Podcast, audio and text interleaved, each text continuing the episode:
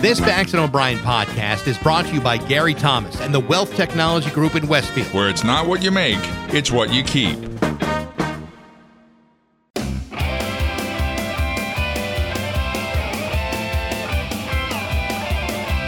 Rock 102 Springfield's Classic Rock. It's 533 and Tom Petty on Rock 102. So get this one more day of sweating, sun and clouds with a chance of a stray shower or thunderstorm today, and a high of 91.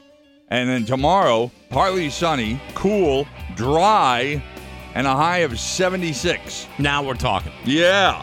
And I think the humidity will also be gone. Uh, right now, it is very humid and 72 degrees. We got another pair of tickets to see the Dead and Company at the Xfinity Theater in Hartford. They're going to be there on September 5th. We'll have tickets to give away later on this morning. It was so hot yesterday How hot was it? that uh, Trailer Trash, who was supposed to play at Forest Park, was canceled because of the heat. I don't think I've ever heard of a concert stopped because of a heat. Uh, stopped because of heat, rather. Yeah, well, you know what? Uh, I'm not sure I'd want to be playing outdoors Hey. in a band in that kind of in that kind of heat. Didn't bother Johnny Six Gun. They uh, they played at Court Square, and I'm guessing a lot of people left Forest Park and came to Court Square when they realized they weren't getting their Trailer Trash. But Trailer Trash will be playing tonight at MGM. It's 534. We're back. Rock 102, Springfield's Classic Rock. It's 551 and ACDC and Rock 102. One more day. One more day of heat. Uh, possibly they are on 22 News telling us we're in the middle of a heat wave, which is uh, two days or more of uh, over 90 degrees. We might hit that today. Uh, Kelly Clarkson said we're going to hit. uh, Reardon. huh? It's Reardon. She says we're going to uh, hit 89. So if we go one more degree up, it's going to be a heat wave. But tomorrow is going to be a wintry day.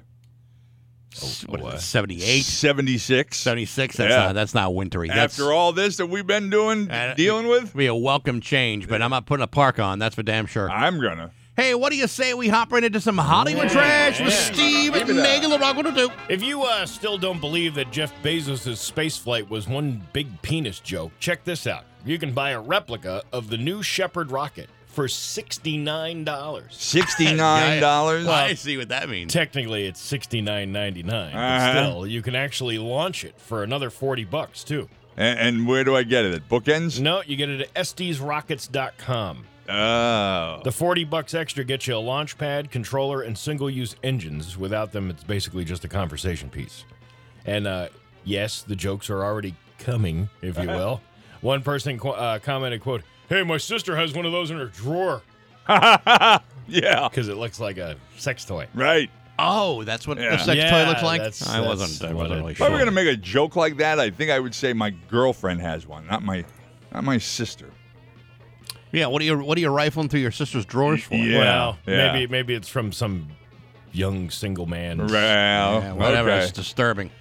Uh, it's no secret that Joe Rogan doesn't support va- uh, vaccine mandates, but now with new mandates in New York City, his comedy tour will be affected. Joe said, "quote I have a problem because I have a show there in Madison Square Garden in October, and they say that everybody has to be vaccinated. I want everybody to know that you can get your money back. If someone has an ideological or physiological reason for not getting vaccinated, I don't want to force them to get vaccinated to see an effing stupid comedy show." Oh, yeah. I guess you got to give him a little bit of credit for not letting the money win out. Yeah, but you know, uh, I'm sure he's gotten phone calls all day from like managers and promoters saying, "Please don't say that stuff." Yeah. Yeah. Uh, have you ever heard people say that Disney princess movies like The Little Mermaid or Sleeping Beauty negatively influence young girls' sense of self worth due to the whole damsel in distress cliche? I have heard exactly those words. Do you want me to say it again? So you- Yeah, I say say it again. I'm not sure I caught it. Have you ever heard that people say that Disney princess movies like The Little Mermaid or Sleeping Beauty negatively influence young girls' sense of self worth due to the whole damsel in distress cliche? yes. Well, a study was done to see if that held up. A group of preschool age children were surveyed in 2012 and 2013, about half boys and half girls. Then, five years later, the same kids were surveyed again. The results showed that Disney princesses didn't enforce female gender stereotypes. In fact, Did not. Yeah, it actually uh, resulted in kids believing in a society where everyone is equal, even down to wanting boys to show more emotion. Does it uh, help children believe that, say, seafood can sing? Well, We don't know what they do down there. Well, if you're watching the movie, you know the crab sure can uh, belt out Uh-huh. of tune. Yeah, I actually read a, I- I read a story the other day. It was about the story itself was about uh, a priest somewhere many years ago that everybody knew was molesting uh, altar boys and how long he was continually transferred. But um, one of the uh, one of the points in the story, which I found interesting, was did you know that the authors and I don't remember their names, but the authors of uh, Peter Pan and Alice in Wonderland were both pedophiles. Well, uh, Lewis Carroll, who wrote Alice in Wonderland, was also uh, like an opium addict too. And a lot of Ah. strikes against him. In fact, if you ever read the book, you realize, hey, I'm not so sure this is for children. this dude's messed up. Yeah, well, both that and uh, and uh, Peter Pan, How about that? pedophile uh, authors. Uh, go figure. oh, that's uh, way to bring us down. Well, this I morning. mean, Hey, you- you yeah. respect the art does not always mean you got to respect the artist. You have, yeah, you have to separate the art from the artist. Yeah. That's one of your uh, favorite lines, isn't it, It, John? it is uh, actually one of my favorite lines. I have it etched uh, somewhere. 18 year old JoJo Siwa will be uh, part of the first same sex couple in Dancing with the Stars history. Her partner uh, hasn't uh, been announced yet. The season premieres on September 20th. This is a YouTube star. Uh-huh. oh, no, no, no. JoJo's. She's more than that. She was on Dance Moms for crying out loud. Well, she started on YouTube. That was her big, Yes, uh, but big- man, it really did pick up when she joined Dance Moms. A new Lego set from Jurassic Park features characters' photos next to their Lego versions, except that uh, next to Sam Neill's picture is a toilet, to which he joked, quote, is this a commentary on my performance? no, just your career after. Jurassic Park. Uh, the band BTS. Did you ever hear of them? Uh, yeah, uh, taking care of business. No, no, that's BTO. uh, oh. This is a. This Uh, is a um, what about uh, uh, telephone line and uh, No, no, magic? no, no, no. Yeah, that's ELO. You're thinking about the kind of sports car. no, no, no. That's a GTO. Anyway, uh, BTS. It's a it's a Korean boy band, is what Mm-hmm. it is. They've been accused of manipulating the Billboard Hot 100 by organizing fans to buy their music in bulk quantities so their singles shoot up the charts. But they say it's not true. Member RM said, quote, if there's a conversation inside Billboard about what being number one should represent, then it's up to them to change the rules and make streaming way more on the ranking. Slamming us or our fans to getting to number one with physical sales and downloads, I don't know if that's right. It just feels like we're easy targets because we're a boy band, a K pop act, and we have this fan loyalty. I don't know what to tell you. The- You know, the thing is, uh, a lot of these charts now, Billboard and some of the others, uh, because they don't take into account some of those streaming numbers. Yeah. you can't rely on any of that information. Well, fans like uh, of artists like uh, Olivia Rodrigo and Dua Lipa have uh, accused BTS fans of mass buying, which could have merit, but does that really make it illegal? Well, what what is? Um, you said we're talking both physical music and downloads, right? Well, they're talking, yeah, streaming is not included in the Yeah, it's it's the actual buying of physical product Yeah, as when opposed you, to when you paying buy, for downloads. when you buy an MP3 or you buy an album, a digital album, that's considered a purchase. A digital album. Yeah. Okay. but if you're on Spotify and you're not paying for any of it, you're just getting it as part of uh, your membership. So that doesn't count that go in. down as a sale. No. No. BTS's record label was even asked if they organized fans for chart manipulation. They said, quote, wouldn't it be nice if we actually had the ability to mastermind such a thing? I don't believe the U.S. market is one that can be handily topped by downloads alone. Actually, wasn't BTS a, a serial killer too?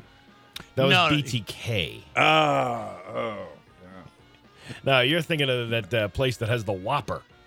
No, that's just BK. No, no, no. You're thinking about the sexually transmitted disease. No, that's uh, which one? Well, I, I'm still going with the STD. HPV. HPV. STD would have been Yeah. fine. And uh, that, my friends, is your Hollywood trash on Rock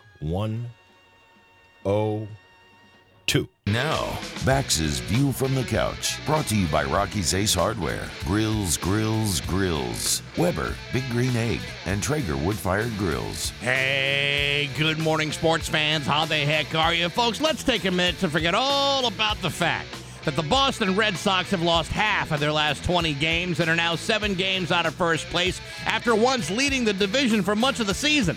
Let's pretend as though none of that really bad stuff has happened. Instead, let's focus on the brief glimmer of optimism that was present last night when pitcher Chris Sale became only the second pitcher in baseball history to record his third immaculate inning of his career, matching the mark set by Hall of Famer Sandy Koufax 57 years ago. Now, you might say, gee, Baxi, that's exciting news. It would be even more exciting if you could tell us what the heck an immaculate inning is all about.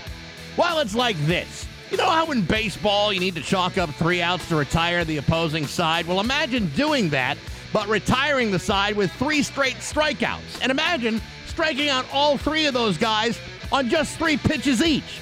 Well, Chris Sale did that last night in the third inning against the hopelessly awful Minnesota Twins in just his third start since coming off a Tommy John surgery to repair his elbow and winning the game eh, by a score of 12 to 2 and improving his post-surgical record to 2 wins and 0 losses with an ERA of 2.35. That's 3 strikeouts, 9 pitches. Was Sandy Koufax coming off a Tommy John surgery when he threw his third immaculate inning in 1964? No, he did not. Why? Because A, it was 57 years ago, B, Tommy John didn't blow out his elbow until nine years after Sandy Koufax pitched his final game. And C, because in 1964, they didn't even have that kind of surgery yet.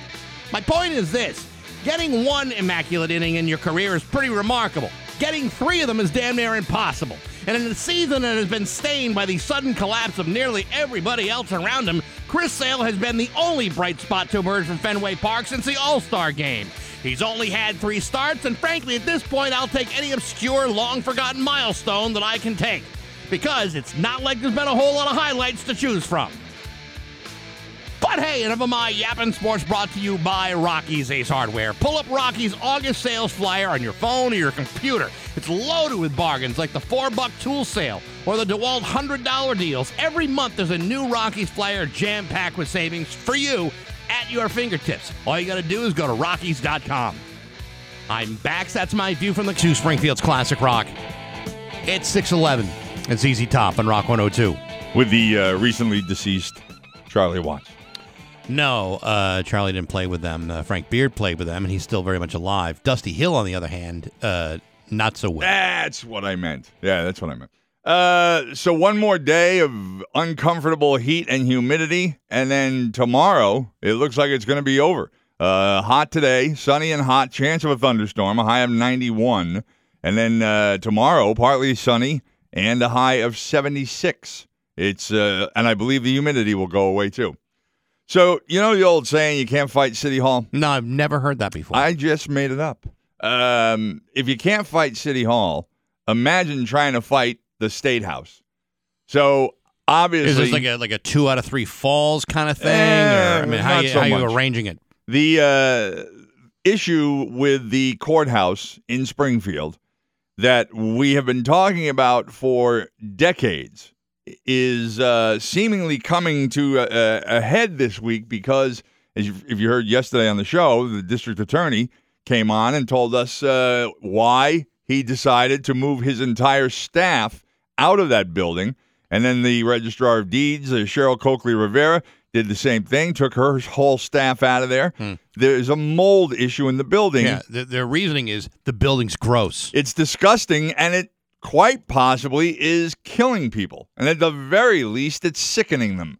And again, decades we have known this for. And this Massachusetts trial court, which is a, a group, from what I just was able to find out by by googling them and looking at their website, appears to be 14 members on the trial court, and uh, I don't know how many of them are involved in the actual distribution of funds for infrastructure.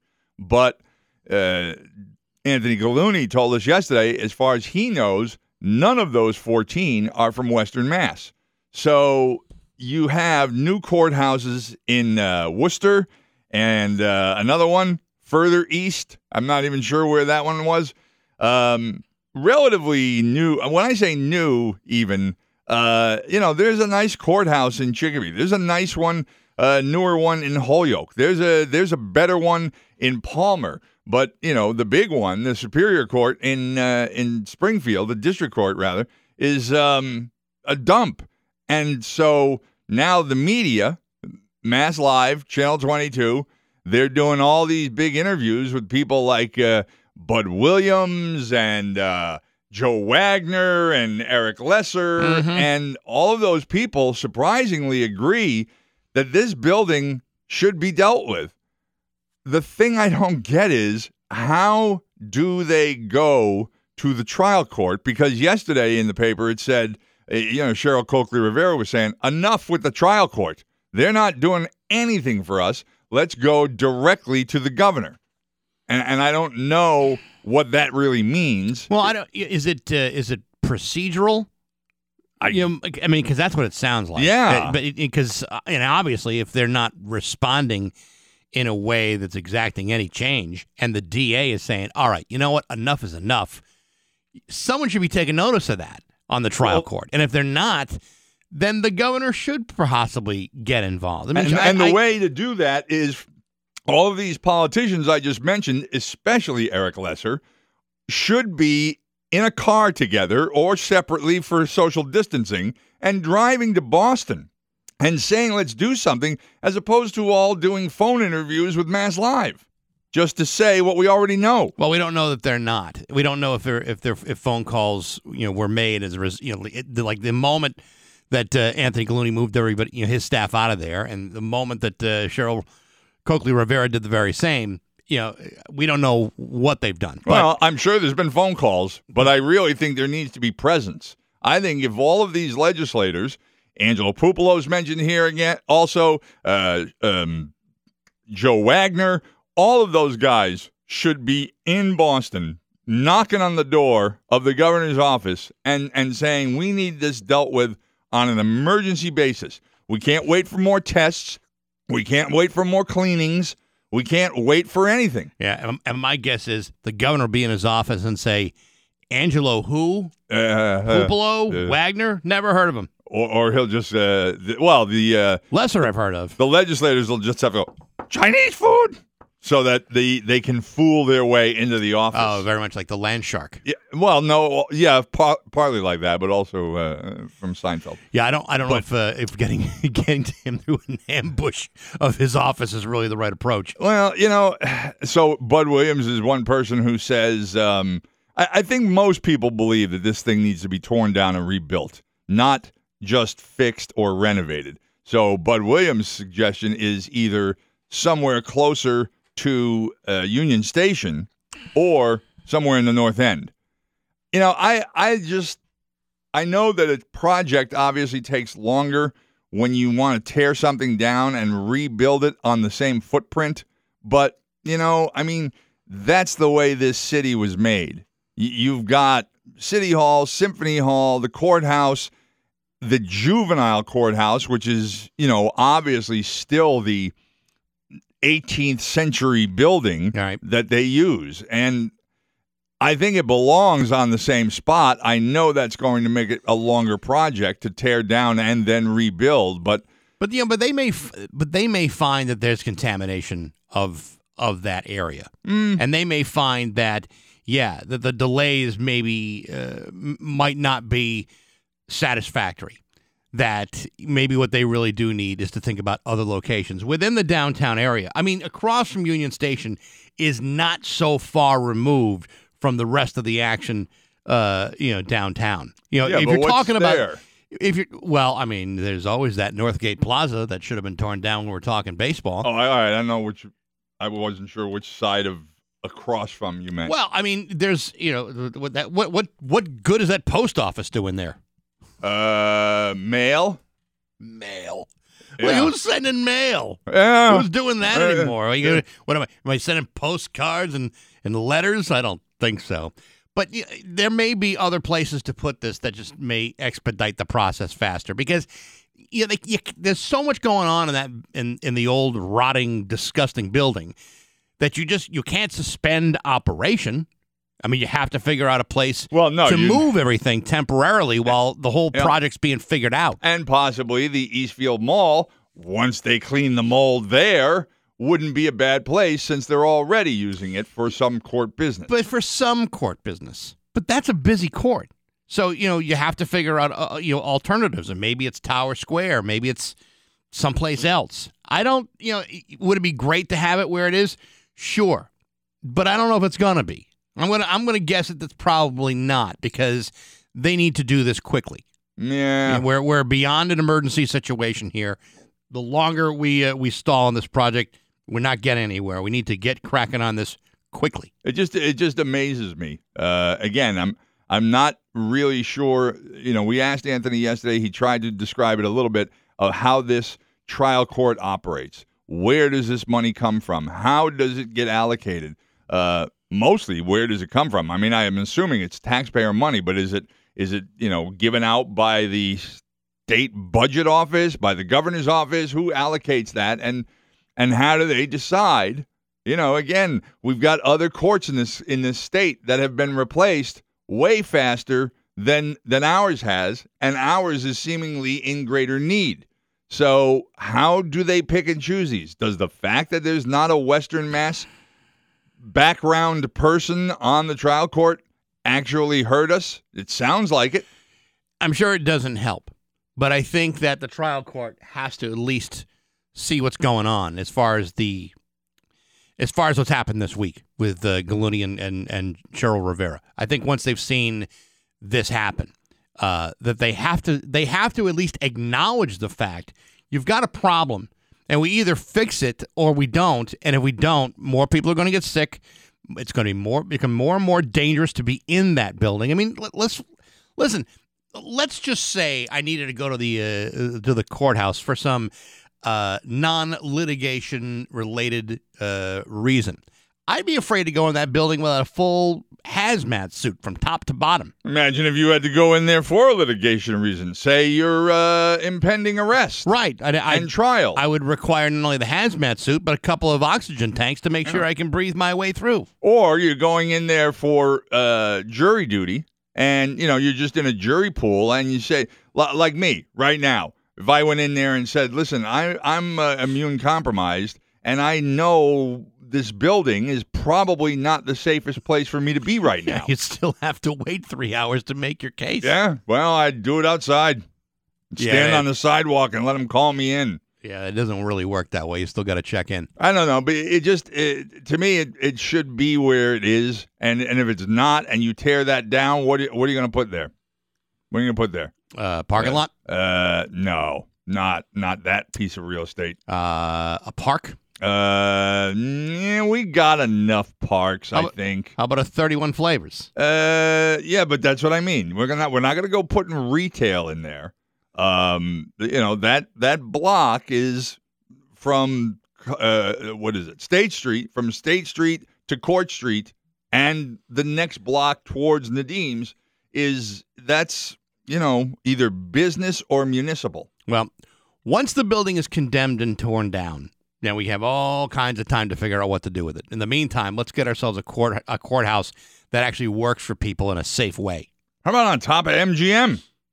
No, let's keep let's. in- in- You're the one the other day who said they could build up. Yeah, but MGM doesn't have to be involved in everything we do. Well, I know, but it's a good footprint, it, and you can you can gamble, you can gamble your sentence. Uh, again, I don't think that's such a great idea. Eh, I'm trying to be innovative. But you're really missing the boat. It's 623 with Bax and O'Brien at Rock 102. Six with Bax and O'Brien at Rock 102. Speaking of uh, downtown development, you see the story on Mass Live of the new Cajun restaurant coming, Uh, yeah, where are they putting that? the uh, former JT's Sports Pub, Ah, the Shaking Crab restaurant. They hope to have it open before December.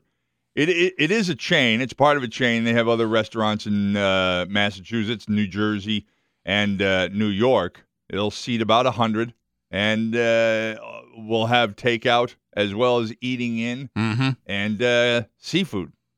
That's good. Louisiana style Cajun seafood, I guarantee. Well, you know, I think uh, you know since Chef Wayne closed his doors, that uh, there is a uh, there is a market that's willing to that's ready to be tapped. Yeah. Well, I didn't even realize JT's has been closed for seven years. Phew.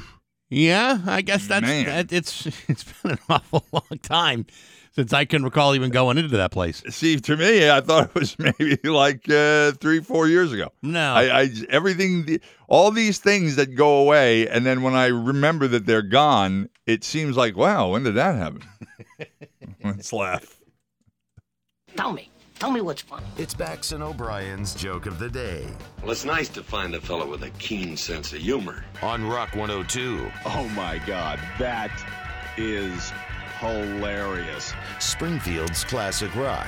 A man enters the bar of a five star restaurant. Yes. He sits down at the bar and he orders four very expensive drinks. Four of them. That's right. The bartender serves them on a silver tray, setting all four of those expensive drinks in front of the man, who then consumes them all in a matter of minutes. All four of them. That's right. And the bartender says, "Geez, you uh, you really must have a problem."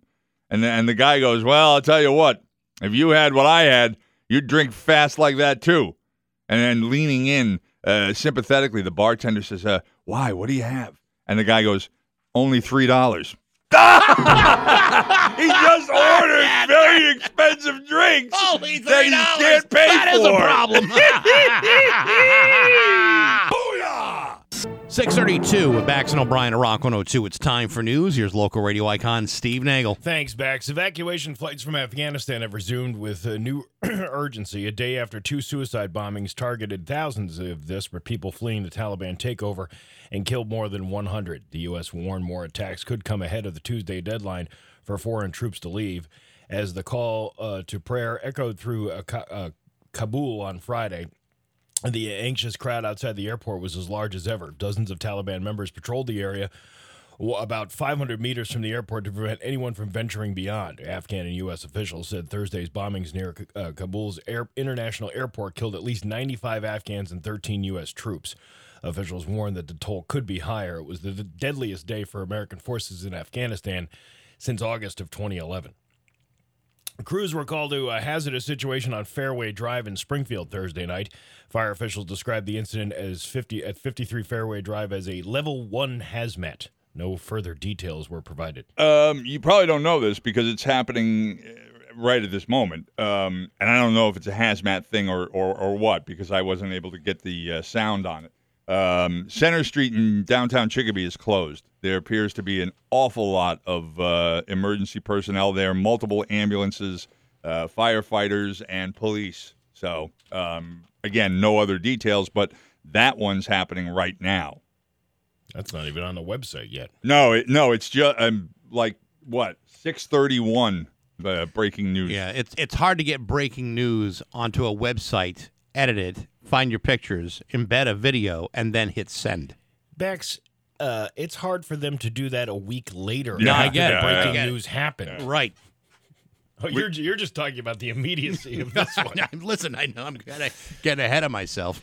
Uh, police arrested a man on five felony charges in connection to a deadly motor vehicle crash on Chapin Street in Ludlow that killed one person back on August 22nd. The Ludlow Police Department arrested 34 year old Javier Morales of Ludlow without incident yesterday afternoon. He's charged with motor vehicle homicide by reckless operation, reckless operation of a motor vehicle, speeding greater than reasonable, improper passing, and marked lanes violations. Speeding greater than reasonable. There's reasonable speeding. Well, uh, five to 10 miles an hour probably is reasonable. 30 to 40 miles an hour probably isn't reasonable. E- either way, it's. I've never heard of this before. Yeah, you're, be- you're speeding if you're above the speed limit. Yeah. I didn't realize that uh, there is a greater and lesser. Well, you don't Uh, you- you- degree. You, don't know what they're doing in Ludlow. You know, Yeah. maybe maybe this is like one of those uh, trumped up charges that they're trying to Mm. impose on everybody, so no one can go 26 miles an hour in a school zone. Have you ever known a, a police officer to give a ticket for like one mile an hour over the speed limit? Uh, first of all, the school zone speed is 20, but no, I, I can't imagine uh, an officer giving a, a speeding ticket for one mile an hour over. I was uh, I was driving last week and uh, I can't remember where I was. Oh, it was on Route 20 in Westfield. Mm-hmm. And uh, it's like this popular uh, hangout that all the cops hang out at. Like you kind of know if you drive through there that you should probably slow down because Might be a cop. might be a cop there. Sure. And uh, this guy ahead of me was just flying past this trooper, but it was pouring rain out. Mm-hmm. I was like, he ain't going after him. There's no way he's gonna, and he didn't. He, He didn't. did not. Yeah. Yeah. Well, because it's uh, it's pouring rain. Do Yeah. you really want to get out? You want to Nope. put that that uh, that oversized rain jacket on? And Nope.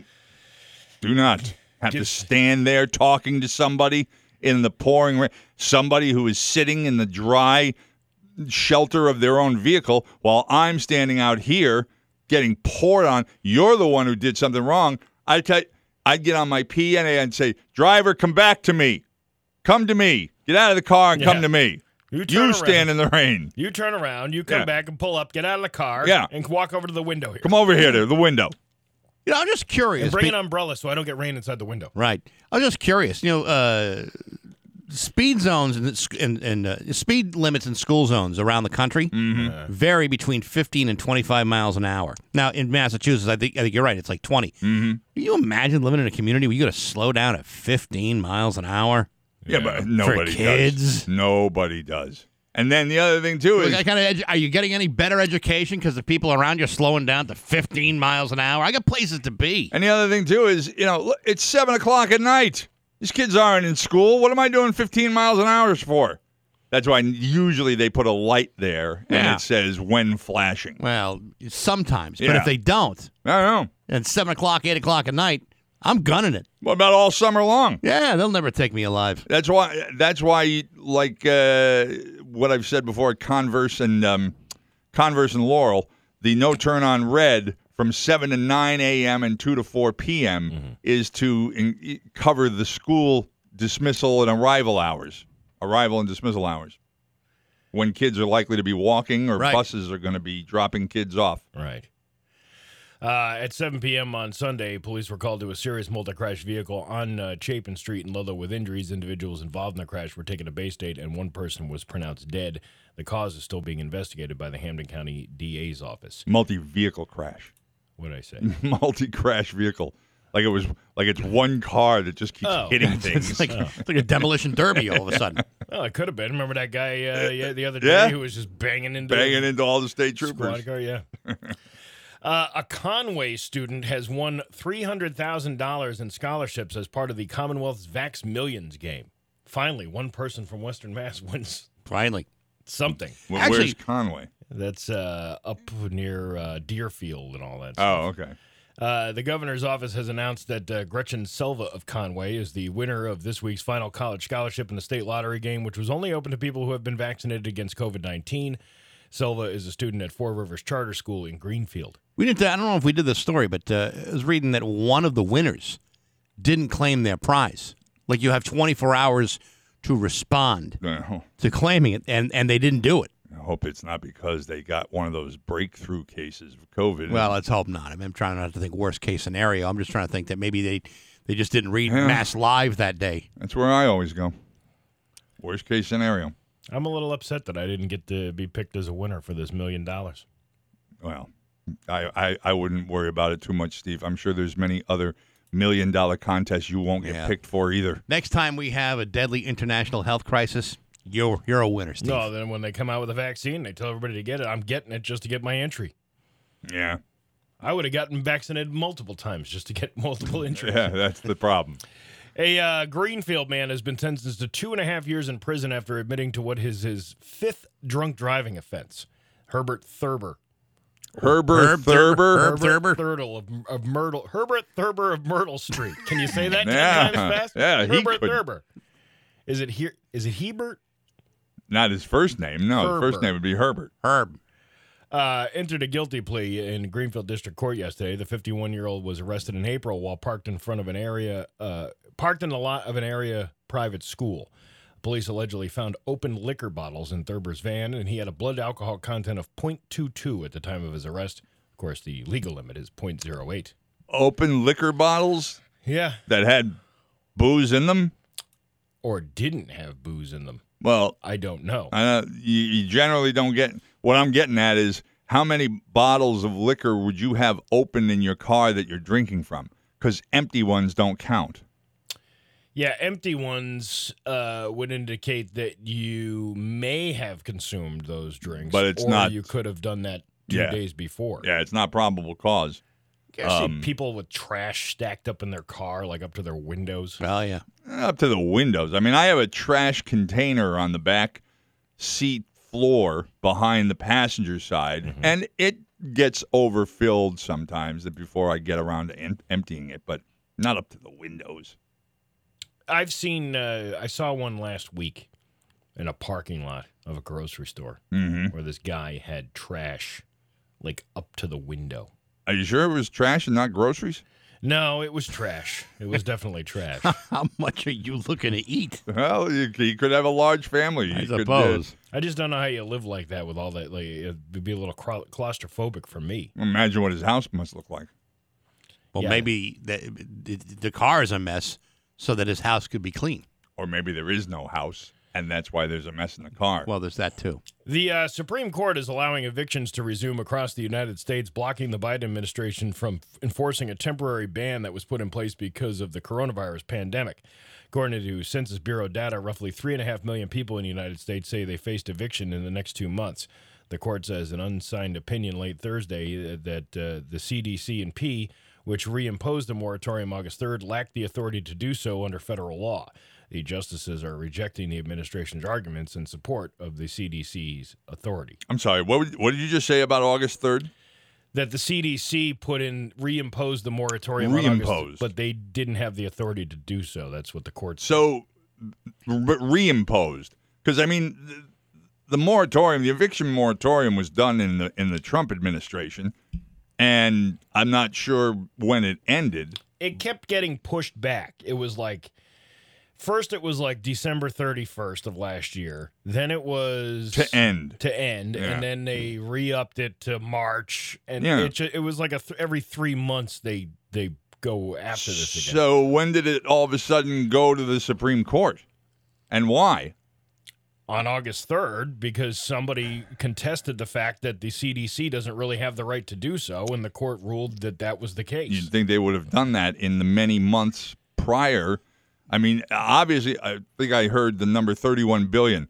Uh, 31 billion dollars so far have been lost by landlords in the country because they've got back rents. They'd be lucky to get any front Not gonna get Ain't none of it. Yeah. So, you know, I've been outside, you know, No, I go down to my good friend's house and I'm Yeah. like, look, man, I'm outdoors- outside. I'm outdoors. you know. outdoors. That's it. Yeah. You think I maybe stay with you a couple days? And Biden, Let me, I, said- can- let me go ask my wife. and Biden says, "Let me go ask my wife." Yeah. He says, "I don't know, man. She kind of funny. I know.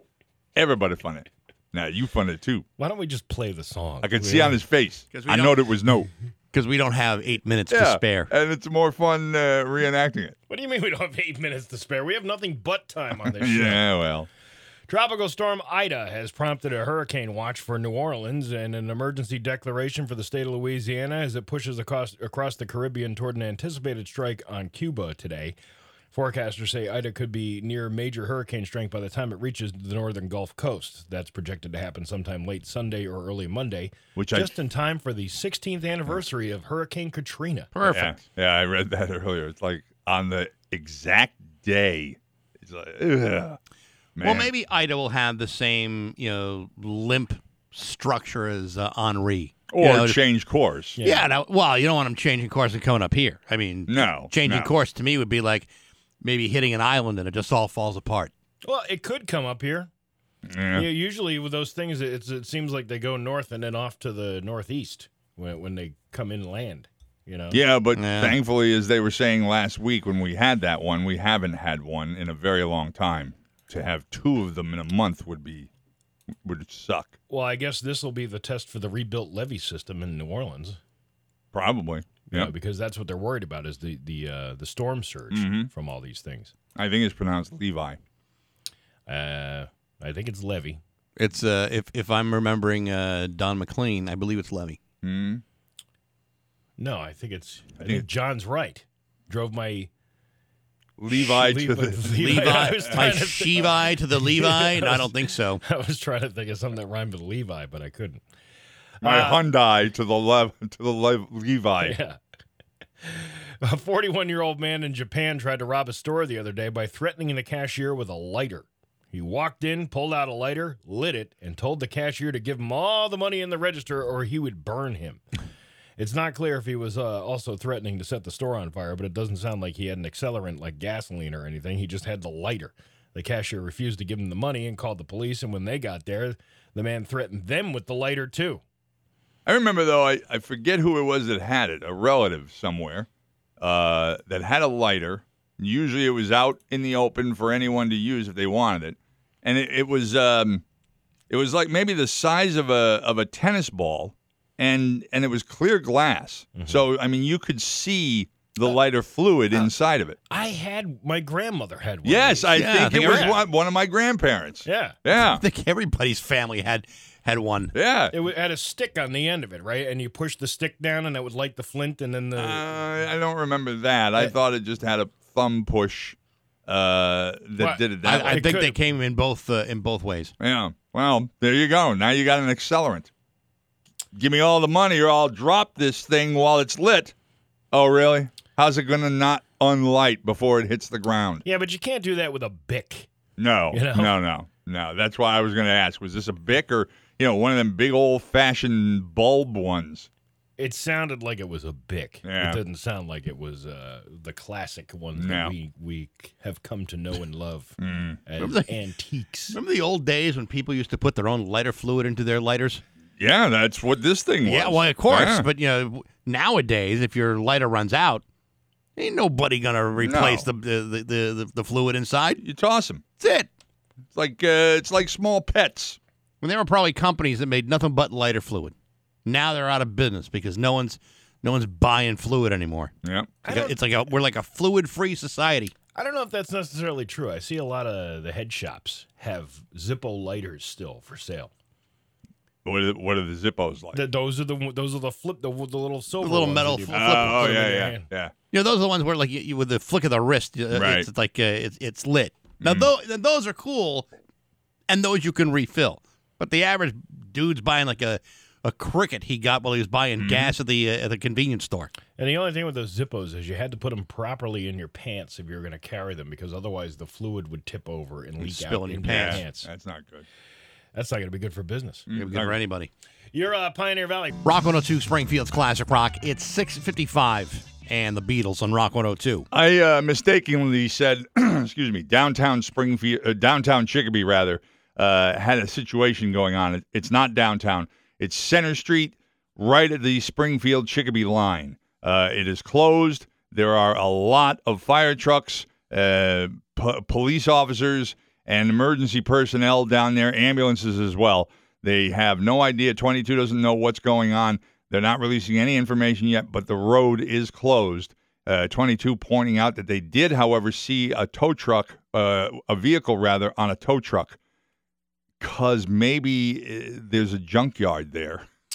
So I Yes. think you, seeing a car on a tow truck at a junkyard Hmm. is not unusual. And if you're trying to drive towards uh, downtown Chicopee, that would be a problem if you're going that way. If you're going that way, there sure. are other ways of getting to downtown Chicopee. That should be just fine.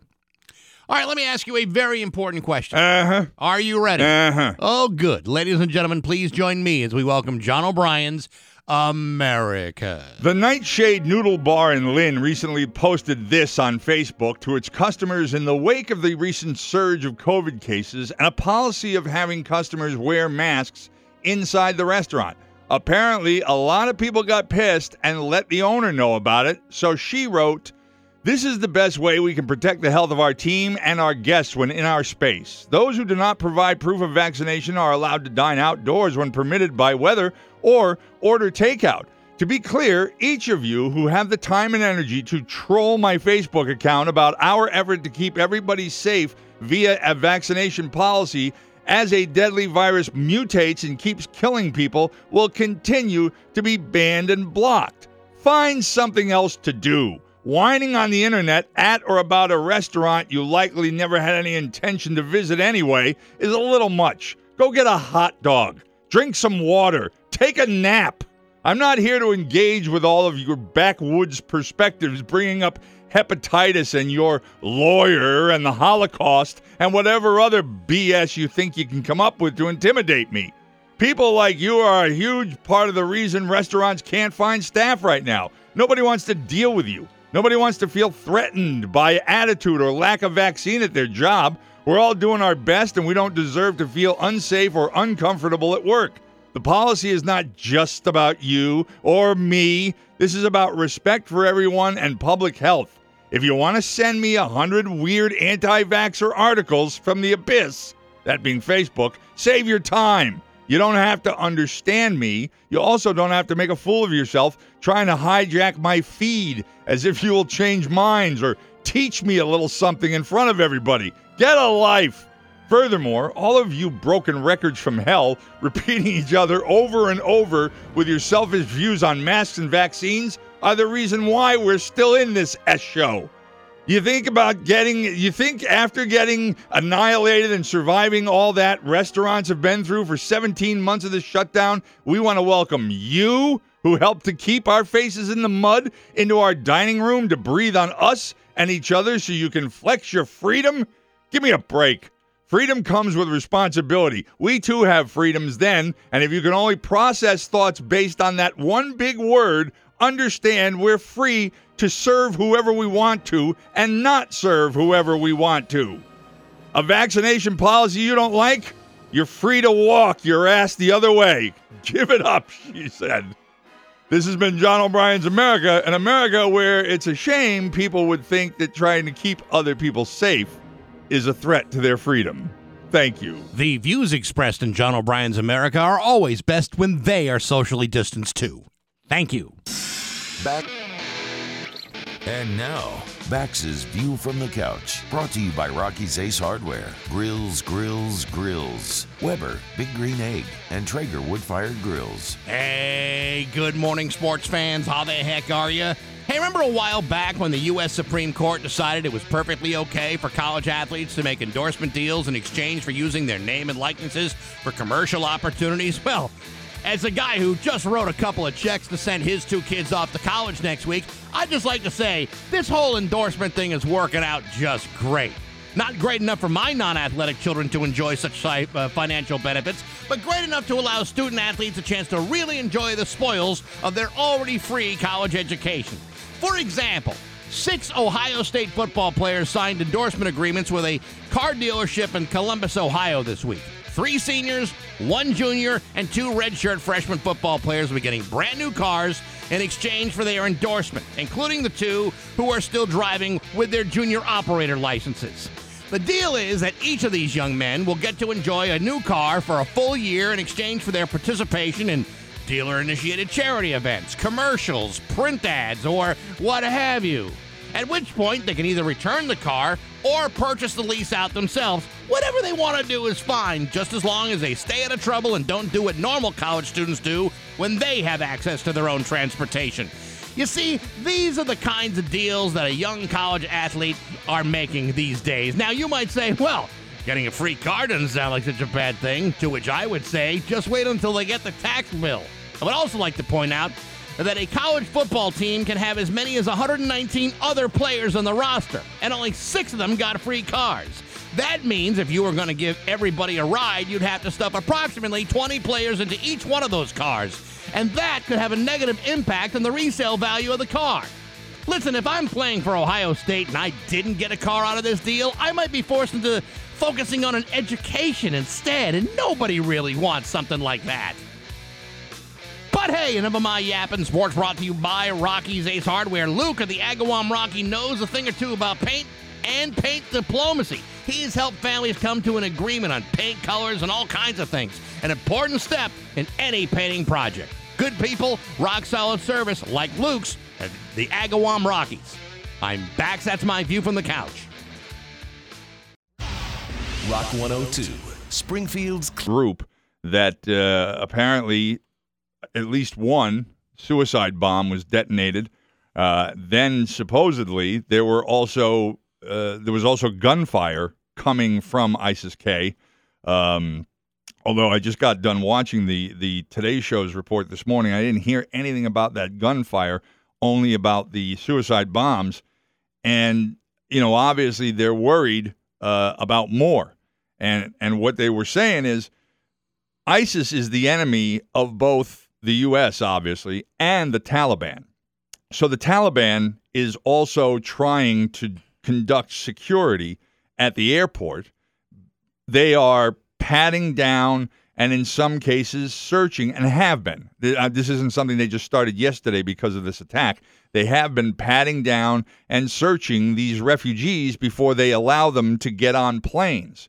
which is good because if one of these suicide bombers made his way onto the plane and then detonated it, you'd have one hell of an, in- an incident. But um, they, uh, the president has also said that they believe they know who this faction of ISIS K is. You know, obviously the suicide suicide bombers are dead, but there's a a group of people who planned this and are probably planning more. And apparently, we know who they are, and we will be responding uh, at a time of our choosing. He said, but you know, when when it's a group like ISIS, they don't have any established.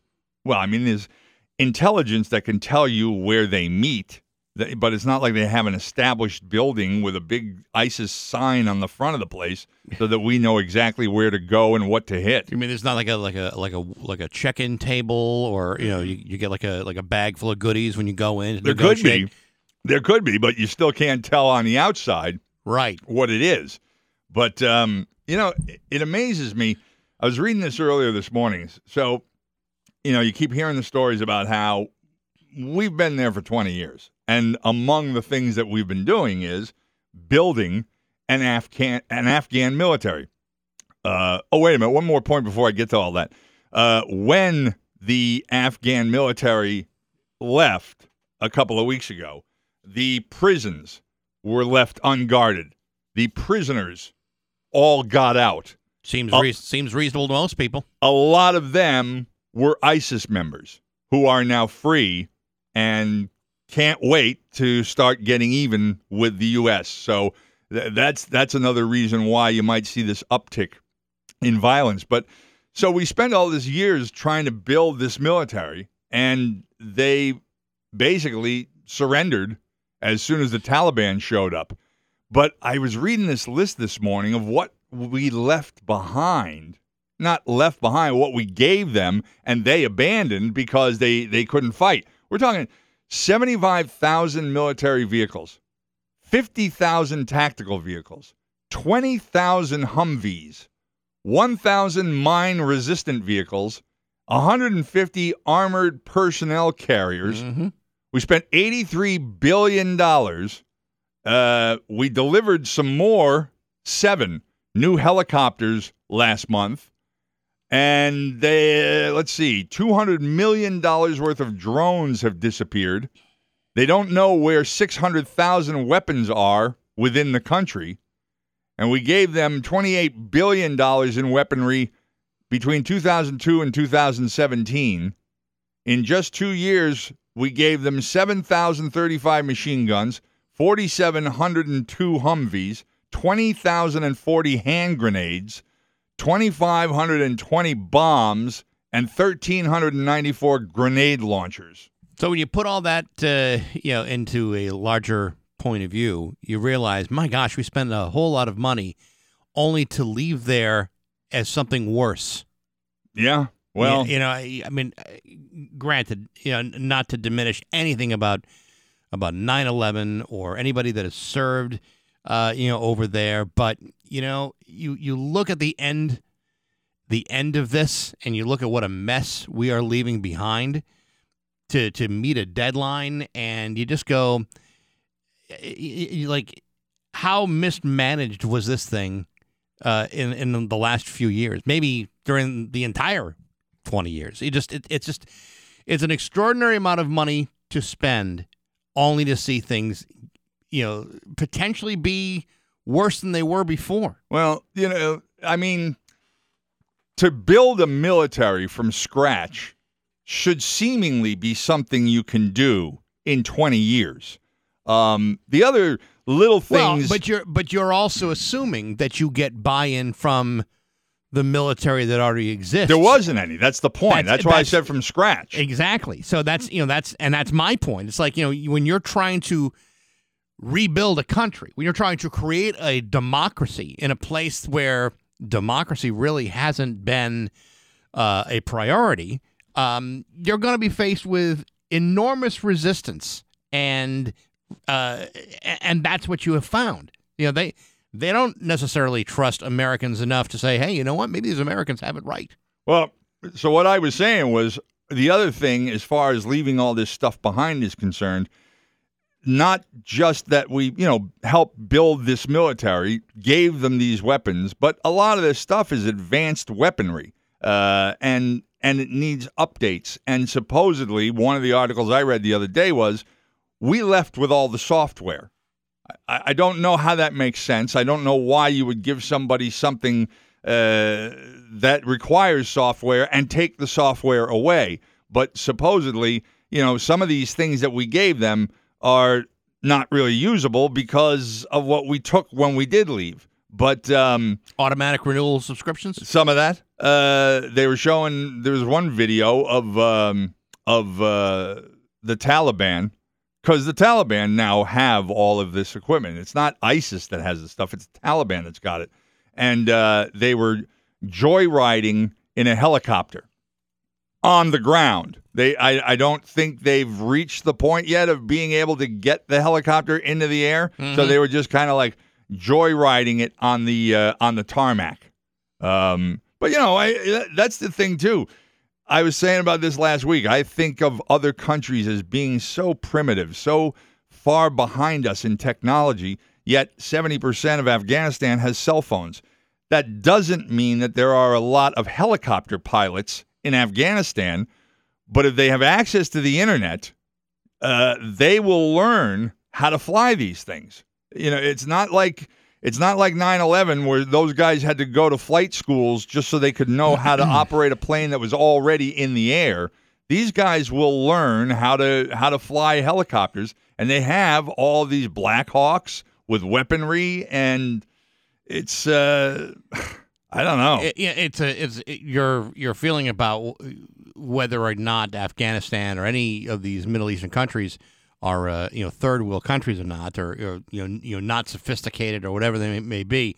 You know that's that's an attitude that unfortunately has kind of led us into this problem because you know we have a gross misunderstanding of what is required by the people who live in the Middle East. Well- or what they're what they what they are looking for, and it's we one of the do. That's what I just said. I'd like to think our intelligence services know enough of that. yeah, that may very well be true, but the intelligence intelligence is only as good as the people who take it and use it. And we haven't always had uh, top men using it. Well, I the mean, other thing I mean, is- the CIA may know exactly what's going on. The FBI may know e- exactly what's going on, and there may be other, uh, you know, agencies that uh, that have figured it all out. But they still have to go through politicians to actualize this stuff. The other thing too is not just the people who are getting the information, but the people who are giving the information. And that's another one of the messes of this whole thing. We have had thousands of Afghans that we have employed as translators who not only just translated language, but also provided intelligence. And the Taliban know who they are. And unfortunately, we're not doing a very good job and haven't been for a while of helping to get those Afghans out of the country because they are considered traitors for all the uh, the help they provided to our allies and, and us to get information. So I was reading one story yesterday of this this guy who years ago he filled out whatever paperwork is necessary to get out of the country years ago and then two weeks ago he his wife and son get shot he has to take them to a hospital drop them off and leave to go into hiding because he knows that they know who he is and and it took uh, he was able to contact his American soldiers that he was working with, and it took a few days, but they got him out. But that's just one story. You know, I mean, how many others of these of these people who helped us are are still back there? Uh, I, I just I don't know how you win this thing. Uh, I think at this point it's a little too late to even think about winning anything. Well, but the other thing too is how much more of yesterday's will happen between now and the 31st. It's 723 with Bax and O'Brien to Rock 102. Gift cards are for gifts. Ash whole pork spare ribs, three per package, two ninety nine a pound. Arnold's own 80% lean ground beef, ground fresh daily, five pound package, three sixty a pound. It's 726 with Bax and O'Brien to Rock 102. You know, you ever miss the Bax and O'Brien show? It's no big deal. You can always go to baxandobrien.com and download the daily podcast. It's real simple to do. You can also uh, download it by subscribing to Apple Podcasts, SoundCloud, Stitcher, and Spotify. Also, check out Baxy's musical podcast. My guest this week, Hugo Burnham from the band uh, Gang of Four. And then next week, uh, my guest will be Fee Waybill from The Tube. So that's all coming up on BaxandO'Brien.com. There was a story in the news yesterday, uh, out I think in the Boston area, that the state police uh, were chasing a stolen Amazon truck. You imagine you're waiting for your uh, Amazon Prime delivery, Yeah. and uh, you know something really important, like, like maybe a, a pool filter or a, a pool float uh, with this horrible, horrible heat wave, and you find out, oh yeah, your delivery's not going to make it because uh, uh, the truck was stolen and involved in a crash, and now everything that's on it is evidence or seized. So uh, sorry, we'll give you credit. We'll give you I- Amazon bucks. but credit is fine, but you know I'm I'm waiting on my stuff. Yeah, I want my I want my float. Yeah, I, I- I bought it like uh, like you know third party thing. There were only two left. Mm-hmm. It may not even be available anymore. I went. Uh, I was sitting on the deck the other day, and uh, I heard the. Uh, I saw the Amazon truck go by, and the whole side door was open. I don't know. I don't know if he thought he was cooling himself uh, by having the door open in this kind of humidity. Right. I, I would think there would be air conditioning in these vehicles, but not to mention the uh, cargo of the van's possibility of falling out when the truck made a turn. Wouldn't there be like an indicator light on the dashboard that says you got a door open? I think when the door on the side of the van is open, you don't need a light to know that. True, but I know that when I owned a minivan many years ago and the door didn't shut all the way, Yeah. it would let you know and it Yeah. would start dinging like crazy. This is wide open. I'm I'm sure this uh, and I keep saying he. I don't I don't know whether the driver is male or female, but uh, I'm sure that they knew that the door was open. They probably, like I said, thought they were cooling themselves off in 90 degree weather with this kind of humidity. Driving around with an open door sounds like something a man would do. Um, unless the door got stuck and uh, the female could not unstick it. Yeah, I, I don't know, but it sounds more like a male problem to me. No, it's Amazon. Nevertheless, it's 729. News is next to Rock 102. 732 with Bax and O'Brien Rock 102. It's time for news brought to you by Yankee Home Improvement. All month long, receive 40% off installation of windows, doors, and Yankee Home's signature one day bath system. Always use the keyword Rock 102. Here's local radio icon Steve Nagel. Thanks, Bax. A single car crash blocked a portion of Center Street in Chicopee this morning near the Springfield City line. Uh, Detective Lieutenant uh, Donna Liska told uh, 22 News three people were inside the vehicle at the time of the crash. Said it appears the victims will survive. Uh, t- the 22 News crew saw. You ready? Yeah. Oh my God, we saw police cars and ambulances and fire trucks in the area. It was blocking the street. It was crazy. Well, we saw that when we got there 40 minutes late. Then there was one of these big flatbed tow trucks that was called in. I don't know what to think. Well, it's because there's a junkyard there. Well, 40 minutes late, but you know, you know, the, the studios are very far away from that part of town. They're about four minutes away. Oh my God, the little red wi- wagon fly- radio flyer that we have couldn't make it down to the area. It's crazy. Sounds it. Police have charged two 17 year old boys from West Springfield and Chicopee with murder in connection with the fatal shooting of Miguel Sanchez earlier this month in Holyoke, according to the office of Hampden DA Anthony Gulluni. 25 year old Sanchez of Holyoke was shot in the area of Walnut Street around 9:30 p.m. on August 8th. He later died at Baystate Medical Center. Holyoke police and state detectives have charged Taman Bird of Chicopee and Halen Drew Flores of West Springfield with uh, that murder. Each entered uh, Found each entered denied the charges. Each of the men denied the charge. I'm just Okay. Oh my God, Yeah, can't oh, hear these yeah, words. Each entered denied the charges. I don't know where my words are going this morning.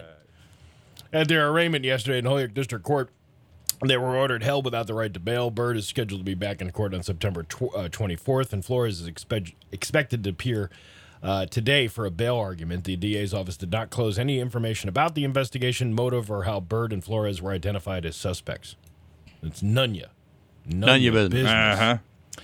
Uh, while working uh, north of the Norwottuck Trail Rail Bridge in uh, Northampton in mid March, a construction crew noticed a white foam flowing from a drainage pipe, prompting a call to Northampton's Department of Public Works. This uh, call spurred an investigation into the substance, referred to in the city documents as juice waste, which was determined to be leaking from the Coca Cola North America bottling plant into the Connecticut River near Damon Road. Mmm, juice waste. I That sounds- love juice waste. That sounds lip smacking. In this kind of heat, a big, tall glass filled with ice, poured with juice waste. Mm, Waste. Juice waste, waste. waste, Yeah. Nothing, Yeah. nothing like sitting around the porch on a hot summer day with a tall, frosty glass of juice waste. The uh, 455,000 square foot plant produces non carbonated products such as Powerade, Gold Peak Tea, and vitamin water.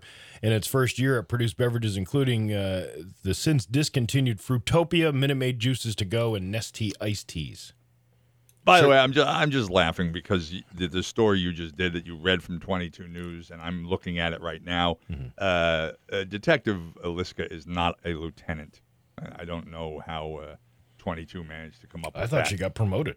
Uh, even if she did, she would have been a sergeant, but um, she's not a lieutenant. Listen, okay, uh, well. you want accuracy all the time. Uh, no, no, not all the time. Once would be nice. Well, we don't. we don't really require that all the time. Uh, So we don't, we don't. But I'd like to think a news organization does. Detective Liska should just be happy they're calling. You know, it's not like they're saying lady cop. No, hey, I- lady yeah, cop yeah. Donna Mm. Liska. Okay, all right. She told me to say hi to you, but now I think I'm going to take it back. I'm sure she. I'm sure she would say hi to Mm-hmm. me, but I'm just telling her uh, that uh, you should be happy. They're So- not calling you lady cop. so it's it's her telling you that she is not, in fact, a lieutenant. Yeah, well, I asked. Oh, I see. Yeah. Okay. well, that you know that's a good source. I think lady cop would be a better fit. No, that's not really true. Uh, sugar from such drinks creates high levels of bacteria that would impact the water quality of the Connecticut River. Uh, more than Yeah, weeks- make it real sweet tasting. Oh yeah. Oh, it's like the Willy Wonka River of chocolate. You know, I almost drowned in the river the other day, but boy, was that a great taste. it was a tasty drowning. yeah. More than three weeks after the leak was discovered, Coca Cola fixed the corroded waste line at its source, uh, but uh, not before the DPW issued two wastewater violations to the plant, according to city documents. The delay was in part because the company claimed it was unable to find evidence pointing the leak to its bottling facility at its origin. Uh, is this pipe that's coming directly out of your factory yours? No. No. It was there when we got here. As That's the, not. That's not my juice. What is it? juice waste. That's not my juice waste. As the leak continued, multiple violations were issued, one claiming a violation of a city law regulating discharges into the storm drain system, another claiming a violation of the company's industrial discharge permit. A violation notice was issued by the city uh, by the city notes waste was flowing into the river at 8.3 gallons per minute. Am I crazy or is that a lot of what? What is it called again? Juice waste. Juice waste. That's a lot of juice Yeah, waste. yeah. No fines were ultimately levied against Coca Cola, the Daily Hampshire Gazette reported, but the penalties for failing to stop the leak could have stretched up to $5,000 per day. If eating sugar all goes to your hips, and you get most of your sugar, let's say from juice, juice, would that be juice waste? No. A I S T E. I don't. I don't believe that's. Oh, I see what you're doing there, but I don't, I don't believe they call it that. They have a diet soda called Waste Watchers. That's a W A I S T. Really? Right. Uh, Yeah. Very tasty. To Is it really? Also very close to being a ripoff of Weight Watchers Wow, that's to be determined. by a court, probably. yeah, but uh, no, it's uh, it, it's pretty good. So I don't, you know, we should uh, be embracing the fact that the Connecticut River is filled with sweets. Yeah. At least now, if you drown, you won't be fat. What is But it? you a, could rot your teeth out. a, That's mo- something to consider. a moment on the lips is a lifetime on the hips. Yeah. Stay out of the Connecticut River. uh, here's a good question Should your employer cover your air conditioning at home? That would be awesome. Yeah, for starters. Uh, what? I know.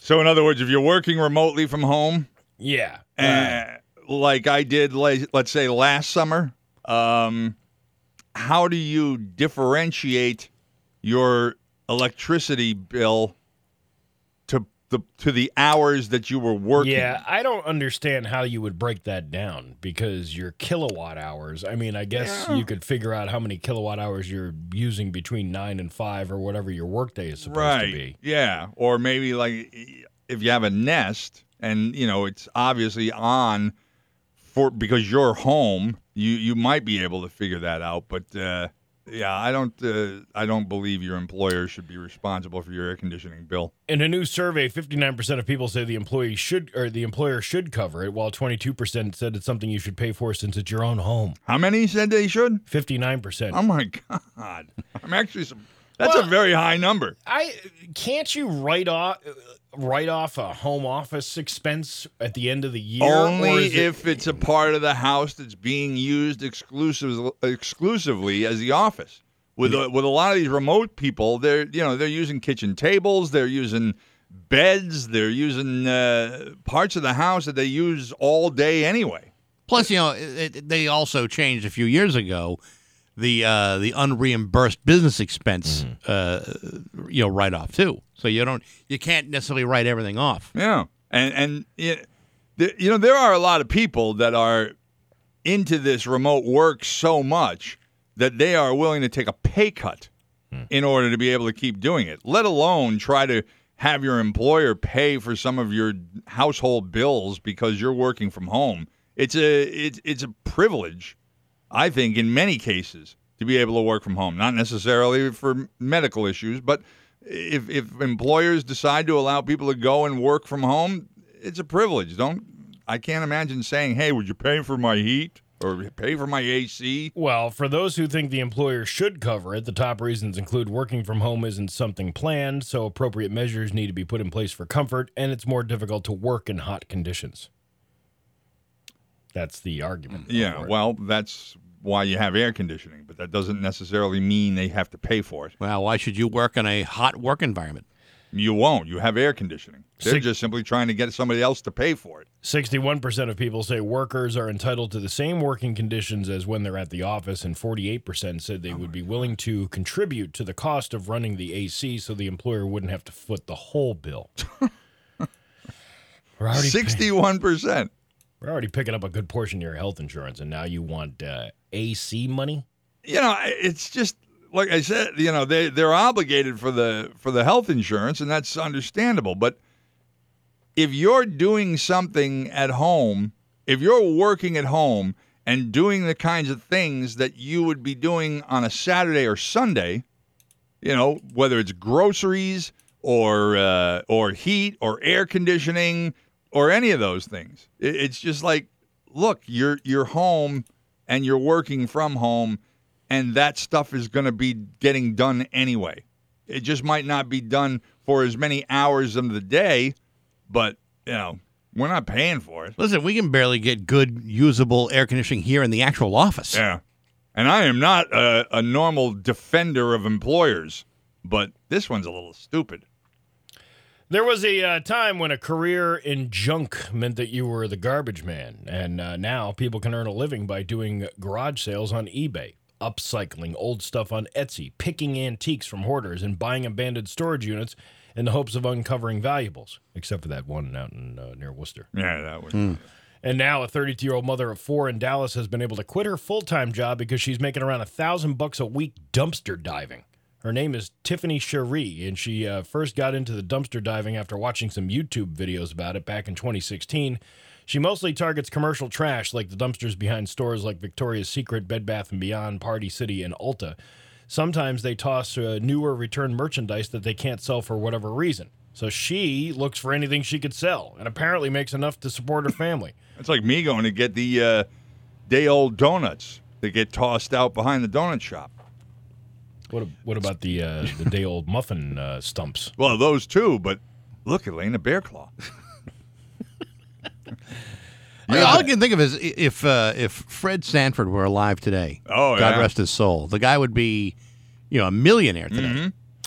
Uh, dumpster diving is technically not illegal, but a lot of dumpsters are on private property, and if there are no trespassing signs, the store could come after you and you could be fined. That said, it's unlikely that anyone really cares that if, as long as you don't damage anything and you don't make a mess. And yet we've we've heard the story. I remember the story because I checked with uh, uh, Chief Jeb to see if this was true uh, of somebody getting charged in Chicopee for dumping stuff into a commercial dumpster, which is illegal, but yet picking out of a dumpster is not. Well, uh, Well, again- actually, it would, aren't you trespassing at that point? Well, that's what he said. You know, by being on private property, it would be it could be considered something different. But to have a, he made it sound like there is a specific charge for putting things in another person's dumpster. But if, if that's the case, then why would taking things? Although, you know, it's like, uh, but the private property thing really means a lot. Uh, it's like when people put their trash out. If the cops go into your trash to try to find evidence, they can do that once the barrels are down at the street. Yeah. Because your intention is obviously to throw it away. It's on the tree belt. This is legal evidence. Yeah, yeah. So I, I, I don't hmm. know. Well, I- but the the thing that I would say is that yeah, the private property thing kind of seals the deal on the illegal part. But what about the fact that you're stealing money from the company who's paying for that dumpster?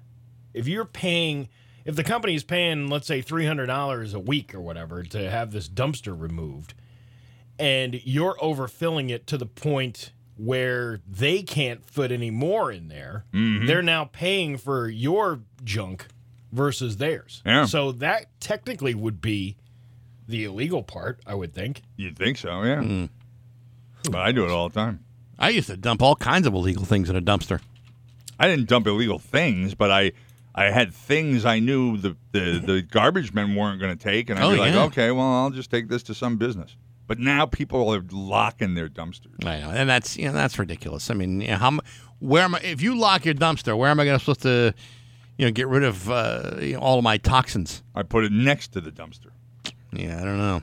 It's not toxins week, I don't think. and uh, let alone the locks. Now they all got cameras too.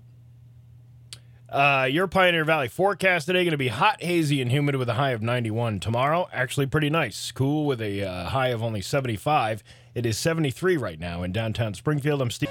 Rock 102 Springfield's Classic Rock. It's 7:53 in Journey on Rock 102. Uh, one more day of uncomfortable heat and humidity today. Uh, sunshine and the chance of an afternoon thunderstorm with a high of 91, and uh, big change for tomorrow. Uh, partly sunny, a high of only 76, and I believe the humidity is going away as well. But uh, it's actually 76 right now in downtown Springfield. The Dead and Company are coming to the Xfinity Theater in Hartford on September 5th. Tickets are on sale at livenation.com. I got to tell you that uh, ticket holders must provide proof of full vaccination or a negative COVID 19 diagnostic test within 48 hours prior to entry. How they do that? That's their business. All I can tell you is if you uh, if you meet all of that criteria, and you can be the tenth caller right now at two nine three one zero two one, you will win a pair of tickets to see the Dead and Company on September fifth in Hartford. So I don't remember where she started this morning. Uh, Katrina Kin- Katrina Kincaid on 22 is, Is the. that Ruben's kid? Uh, no, I believe it is a different uh, faction of the Kincaid family. Uh, she's their live reporter most mornings. They have her out somewhere, and I forget where she was at uh, at five or five thirty. But uh, they had her go over to Center Street so that the last story or the last break at seven thirty, uh, she was there. There was a one car crash earlier this morning, about five fifty five or so. Uh, one car crash, and so at 7:30 while she's doing the report there, the car is being put onto uh, the tow truck. This car, I mean, uh, witnesses said they saw the vehicle doing about 90 miles an hour. Uh, Center Street is a long straightaway, and uh, and apparently the vehicle But not really designed to go 90 miles an hour. well, you know, if you're a professional or probably not doing things in the car you shouldn't be doing, so you can take your eyes off the road or driving a Tesla. Um, so, four people in the car, no life threatening injuries. You can see the car hit a pole. So the entire passenger door is concaved obviously in the shape of the pole, and uh, and they said that uh, one passenger was ejected and another one got out and ran.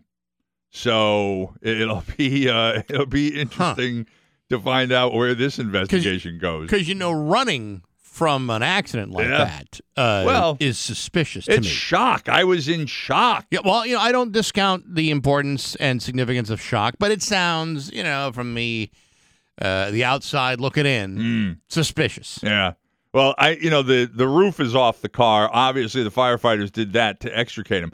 But but if you if you look at the they showed the damage, like the whole front of the car is broken off and several feet in front of the car from uh, from where the point of impact was. I I can't imagine driving at that speed. I'm gonna make a little bit of an assumption here to say that if one of the passengers ran from the scene, Right. there might have been some suspicious activity among these people, and those are generally not the kind of people who put on seatbelts. So I'm Well- thinking you're in a car doing 90 miles an hour not wearing seatbelts. I don't care how many airbags there are in the vehicle. That's uh that's scary. I'm going to make a bold statement here, and uh, you can either uh, you know, jump aboard this bandwagon or fight me on it. But in my opinion, apart from the Munich House, there's nothing in downtown Chicopee worth driving 90 miles an hour for. Well, I mean, we don't even know that they were going to Chicopee. This is pretty separated from downtown Chicopee. I know, I get you, but Yeah. you know, if I'm looking at either the destinations uh, within downtown Chicopee, and again, a lot of assumptions going on there. As good as the Munich House is, I'm not sure I need to go at 90 miles an hour to get a good parking space. well, uh, you don't know why you'd be doing it anyway at 5:50 in the morning. maybe to get, uh, maybe I got an early morning reservation. Okay. Just I, again, you, Yeah, you don't yeah. have to follow Oh, I'm not. it. I'm not. And In I- fact, I think it's a ridiculous thought. It might be, but Munich House is awful good. And, I- and I don't believe that's where the passenger ran to. He Well, wasn't like he gets out of the car and he's like, "I'm gonna, I gotta finish this this journey." Yeah, well, I don't. I don't think they open till eleven. So you, you might be right about that. But I mean, you know, it is the Munich House, and I do, Mm. do love that the dressing. It's seven fifty eight with Bax and O'Brien and Rock. Rock 102 Springfield's classic rock. It's eight eleven and Joan Jett on Rock 102. One more hot day. That's all we got to endure. Well, in this heat wave, uh, today's high 91 with the chance of an afternoon thunderstorm. And then a big change uh, tomorrow is going to be sunny, and I believe the humidity goes away, and the high of only 76, which is already where we're at right now. So, uh, another one of these stories I read earlier this morning where I try to decide whether I can be sympathetic or not, but. Uh, a Polk County, Florida woman battling COVID in the hospital came home to a horrifying scene involving her husband. It was like walking into a horror movie, and I wish I had never seen him like that because I can't get the picture out of my head. She found her husband dead from COVID. Right? The husband had been diagnosed at a walk in clinic a week and a half before. Since then, he didn't seem that severe, so he was sent home with medication to recuperate. She, meanwhile, had a much more serious case of COVID, so she was in the hospital. She said, I thought I was going to die. I couldn't breathe. I couldn't stop throwing up. It's like you don't have any bones in your body. You can't move. You're just that weak. She was ex- exhausted, exhausted from the struggle. Uh, about a week, after about a week, during one of the couple's phone conversations, uh, Ron told Lisa by phone that his phone was not holding a charge. And the following day, she called him, but she didn't get an answer. So she called the police to do a well being check. And when they did, everything seemed to be okay. Now, this is where the story gets a little foggy because it's like, all right, well, you know, what happened? Uh, Okay. Two days later, Lisa was released from the hospital. And when she got home, her husband was dead. They said he died of COVID problems because they know he had COVID. They don't know if he had a heart attack from the COVID or an embolism. They don't know the COVID. Uh, neither of them had been vaccinated by their choice, and now she plans to get the shot. It- It's just, it- it's amazing. I'm watching this every night. Mhm. Every night, I hear another medical uh, person, a nurse or a doctor, say, "N- a large percent, I don't remember the number, but the large percentage of people now dying from COVID are unvaccinated. And a good percentage of those in their last hours are asking for the vaccine and being told that it's too late. there was a story on the Today Show this morning in Houston. The hospitals are so loaded down there, they're Yep. so full. Ambulances pull into the emergency room bays and sit there for hours with the patient in the back of the ambulance, usually on oxygen, and they're long enough that the oxygen tanks run out. The the EMT has to run into the hospital, get another oxygen tank, and they sit in the ambulance for hours with COVID. Imagine if you're taken to the hospital for a heart attack or an injury, and your ambulance can't even get to one of the bays because of all of this. Yeah. Well, I mean, listen, you can you can uh, cite these examples one after another, and it's hard to really imagine when you, uh, as someone who is vaccinated, you, you to imagine why you wouldn't get vaccinated. But I understand that people feel, uh, you know, a certain way ab- uh, about it, and I mean, I theoretically they were in their rights to do that, but you know, I mean, it's all we've got.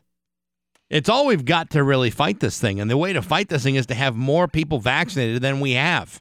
And you're right, you know, a lot of people who who have gotten sick, gravely ill, are, are now saying, "Hey, is it too late?" Yeah. In some cases, it is. I mean, Yeah. if, if, and in other cases, you know, once you get better, you can have the uh, the the vaccination, and hopefully, you don't get it a second time. But I don't know, man. It, it, I I hear these stories, and I kind of shake my head and going, I I just I don't fully understand how people feel. I want I want to be I want to be apathetic because there are a lot of people that can't get it because of their uh, of their particular conditions, And- and, and I get And I'm that. apathetic to every one of those. people. Absolutely. Yeah, yeah. But the people that are defiantly doing it to make a political statement, I can't relate to that. And I and, and any more than they can relate to my decision to get the vaccine. But then, you know, also, um, it, it, it's not surprising to hear people who are in support of the vaccine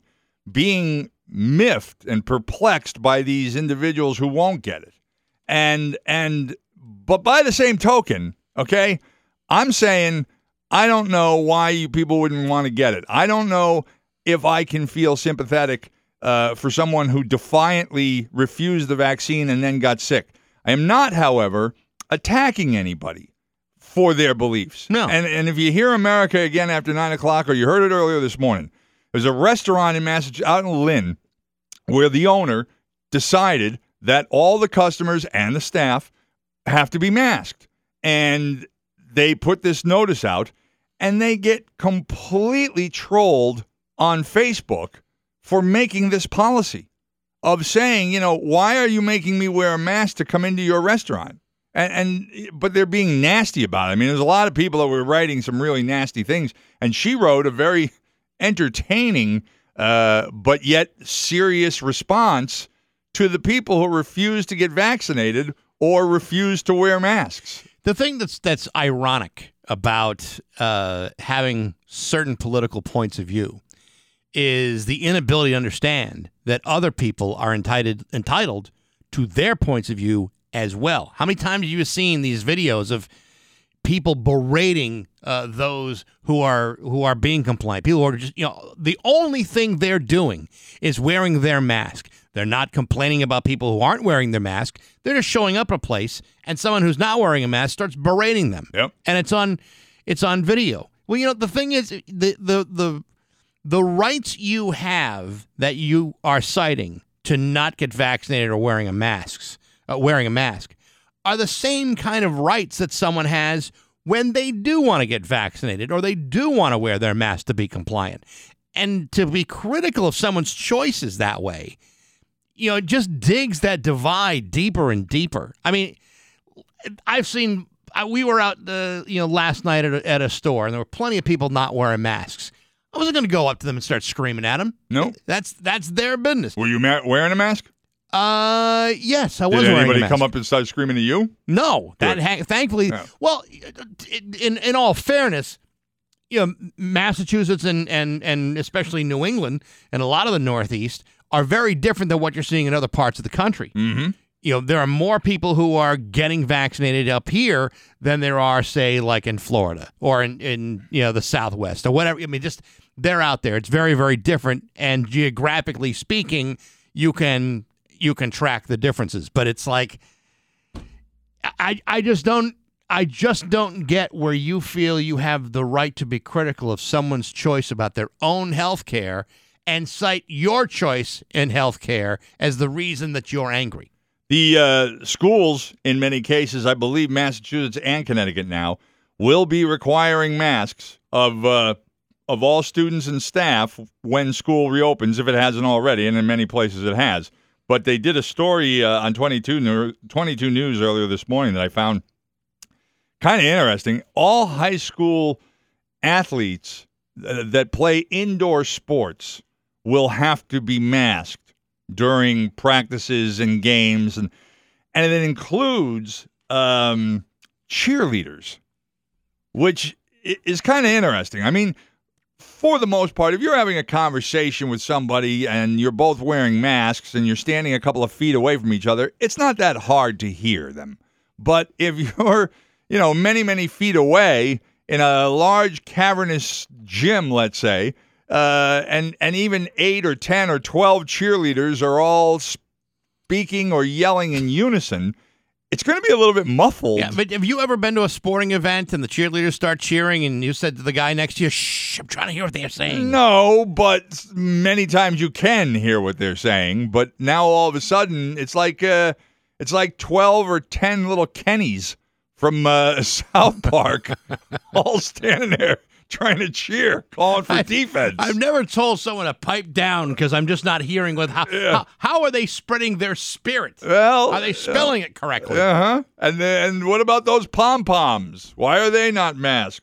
You know, I, I uh, it, it's funny. I, I, I saw uh, something online about you know FDA approval. How people don't want to get the vaccine because it doesn't really have FDA FDA approval. Basically, what they have done is they've extended the emergency use of of the vaccines. But nevertheless, you know, the FDA, you know, is also the same uh, agency that allows a certain amount of you know rat poop in food or. Uh, you know, insects to be in peanut butter, you know, like well. that that kind of thing. Like, you know, where we, I don't want to take the vaccine because the FDA that approves how many rat hairs can, uh, pig's testicles can be in a hot dog, they, I don't want to put something that might be dangerous into my body. Well, it's like the other the people who were also against the vaccine because they believe that uh, somewhere in the research of it or in the creation of it, some type of uh, uh, aborted embryos were. I, I forget what it was exactly. It had something to do with uh,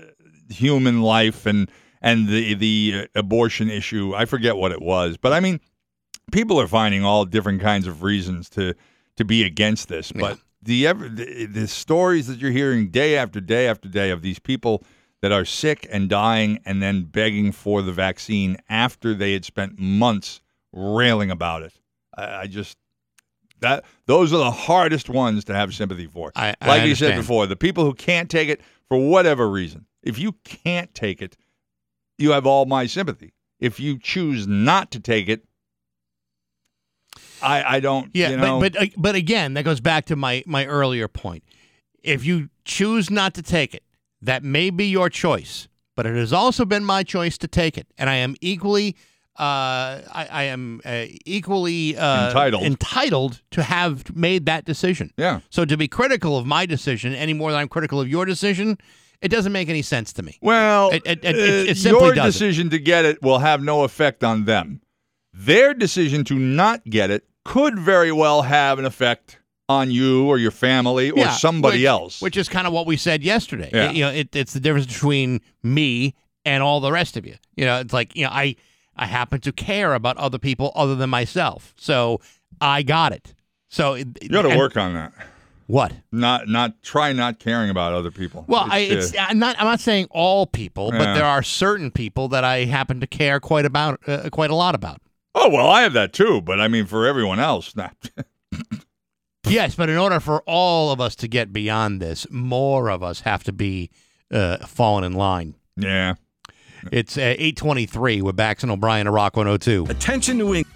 It's 825 with Bax and O'Brien to Rock 102. Oh boy.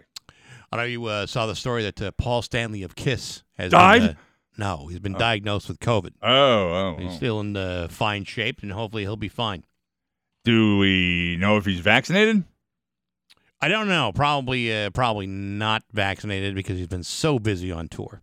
Mm, but that would seemingly be a very good reason to be vaccinated. Yes, well, I'm sure that's true, but uh, the farewell tour has been uh, temporarily postponed. Well, let's hope the farewell was only in reference to not touring again, yes, well, that's as opposed that's to it. Charlie Watts's farewell tour. yeah, it's not the same kind of farewell. Well, that's a good thing.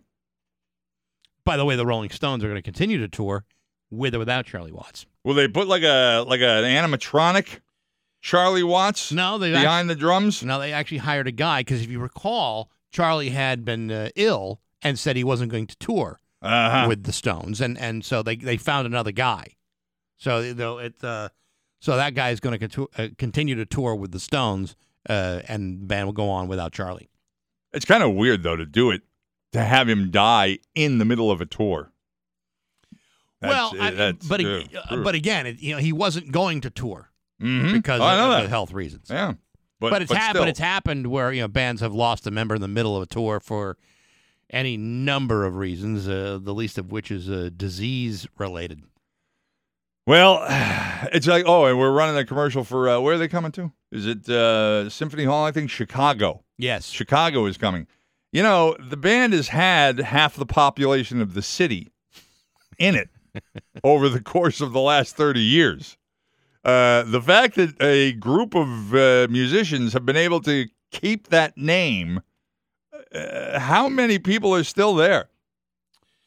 Uh, let's see. I'm looking on Wikipedia. Uh, There's a good deal of the original members are no longer with the Yeah, I would I would imagine. Um, you won't find Peter Cetera there, and I, I think you can all breathe a sigh of relief Yeah. for that. But Uh, yeah, there's I mean there's a couple of the uh, the old dudes that are still around. You know, the James Pankow, the uh, the Walter uh, Parazaider, uh, Robert Lamm. They're still with the band. They haven't left. They're still they'll still be there. It's like it's like I saw uh, Johnny Six Gun again last night at Court Square. They had that show. Uh, meanwhile, the uh, Trailer Trash concert at Forest Park was canceled by the city because of the heat. But um, Johnny Six Guns got 11 members, and and it's like holy cow! How do you how do you split like uh, 500 bucks and all that I don't free know. beer between 11 members? I don't know. I would think, uh, hey, uh, could we maybe knock off a guy or two? Well, they didn't. All they didn't always have that. He used to. There was. I think he said there was there were six. Then they put a horn section in, and now his daughter is joined as well. So uh, it, So now it it's is Johnny a. Eleven Gun. It's a big band that needs a big stage. Gotcha. Well, it's a 831 with Bax and O'Brien to Rock 102. It's time for news brought to you by Serviu Locksmith. They got a key for that. Filling in for Steve is John O'Brien. Thanks, Bax. A single car crash blocked a portion of Center Street in Chicopee this morning near the Springfield City line. Uh, Springfield spoke, I'm sorry, Chicopee police spokesperson Donna Liska told 22 News that three people were inside the vehicle at the time of the crash. She said it appears that the victims will all survive, no life threatening injuries on anyone. Uh, multiple police cars, ambulances, and fire engines were there at the time. Uh, there were reports also that one of the occupants was ejected and another one ran from the scene. That one, I would say, was the least injured. Probably, but the one who clearly had the most to lose. Uh, when you when you can run from a if you see the uh, if you see the footage of this car, it went into a pole. Witnesses said it had been doing 90 miles an hour uh, before the crash, and uh, if if somebody could have gotten because the other ones, some of the other ones had to be extricated. The the, the roof was cut off, but somebody was uh, flexible enough to work themselves out of that car. Of course, I don't know that it wasn't the one who was ejected as well. How's the pole looking? Uh, they they didn't even show it. They didn't show the pool. You imagine that you're ejected in a crash and you're and I'm I'm making an assumption here. I don't know which passenger it was that ran, Hmm. but you know, if it were the one who was ejected, you're so uninjured. 90 mile an hour crash into a pole, car completely destroyed. You're thrown from it, and no injuries. You get Pretty- up and you run. Yeah, it's pretty remarkable. You know, I've never been ejected from a car, but I have been dejected in a car. I've been ejected from houses. I've been ejected from buildings. I've been Mhm. ejected from parties. Yeah. I've been ejected from relationships, but no, no, no, never, never from a car. I got something to look forward to, I guess. Well, I don't think it's something to look forward to. I just think it, uh, you know, you just gotta be, you got to be careful and wear your seatbelt. Mm, I guess. Uh, Massachusetts Governor Charlie Baker has ordered flags at all state buildings to be lowered to half staff in honor, starting on Monday, in honor of the members of the U.S. military killed in Kabul, Afghanistan. They will be lowered to half staff until sunset. Two suicide bombers and gunmen near the Hamid Karzai International Airport yesterday uh, blew themselves up, killing at least 90, 95 Afghans and 13 U.S. service members. It was the deadliest day for the American military in that nation in the past 10 years. Uh, President Biden said, We will rescue the Americans. We will get our Afghan al- allies out, and our mission will go on. The governor's order applies to all state buildings in the Commonwealth, as I said, from sunset or sunrise to sunset, um, starting on Monday the 30th. This includes main administration buildings of each public institution, including town and city halls, state owned or state controlled buildings, and all state military installations, including that piece of crap courthouse. Uh, State Representative Bud Williams worked in the Roderick, Ireland courthouse as a probation officer for 32 years and sees just one solution to the rapidly spreading mold that forced the building's closure earlier this week. And it involves a wrecking ball. Uh, He said the only thing is a new courthouse. No, nothing else matters. The mold has a grip on the courthouse. Other legislators agree the sole solution to the building, which has been plagued with poor ventilation, leaks, and mold for years, is to tear it down and build a new one. Williams said he sent a letter to Governor Baker asking for an emergency order to replace the courthouse. If granted, it would accelerate the process and cut through a lot of red tape Yeah, the, the to, la- to replace the building. I just remember the last time I was in the courthouse was for my divorce, and I felt sick that day too. Oh well, you see, the, I'm sure it wasn't mold. Uh, the courts Well, are it, it didn't help. the courts are under the purview of the Massachusetts Trial Court, but the governor's office has been in touch with the agency to discuss this particular is, is- issue. Uh, officials did not respond to specific questions about the request for an emergency order. Williams said he can name three or four colleagues who have died young or of different ailments, including lung disease. And of course, he's speaking uh, among them of former Judge Robert Coomer and William Boyle. On Wednesday, the DA announced he was pulling his staff out of the building. Anthony Gulluni did that uh, when the mold was found spreading on walls, furniture, law books, uh, an American flag, and even a microphone. A few hours later, Registrar of Deeds uh, Cheryl Coakley Rivera also withdrew her staff. You know, uh, Anthony said it yesterday. He's absolutely right, and and and it's nothing that we haven't said a million times.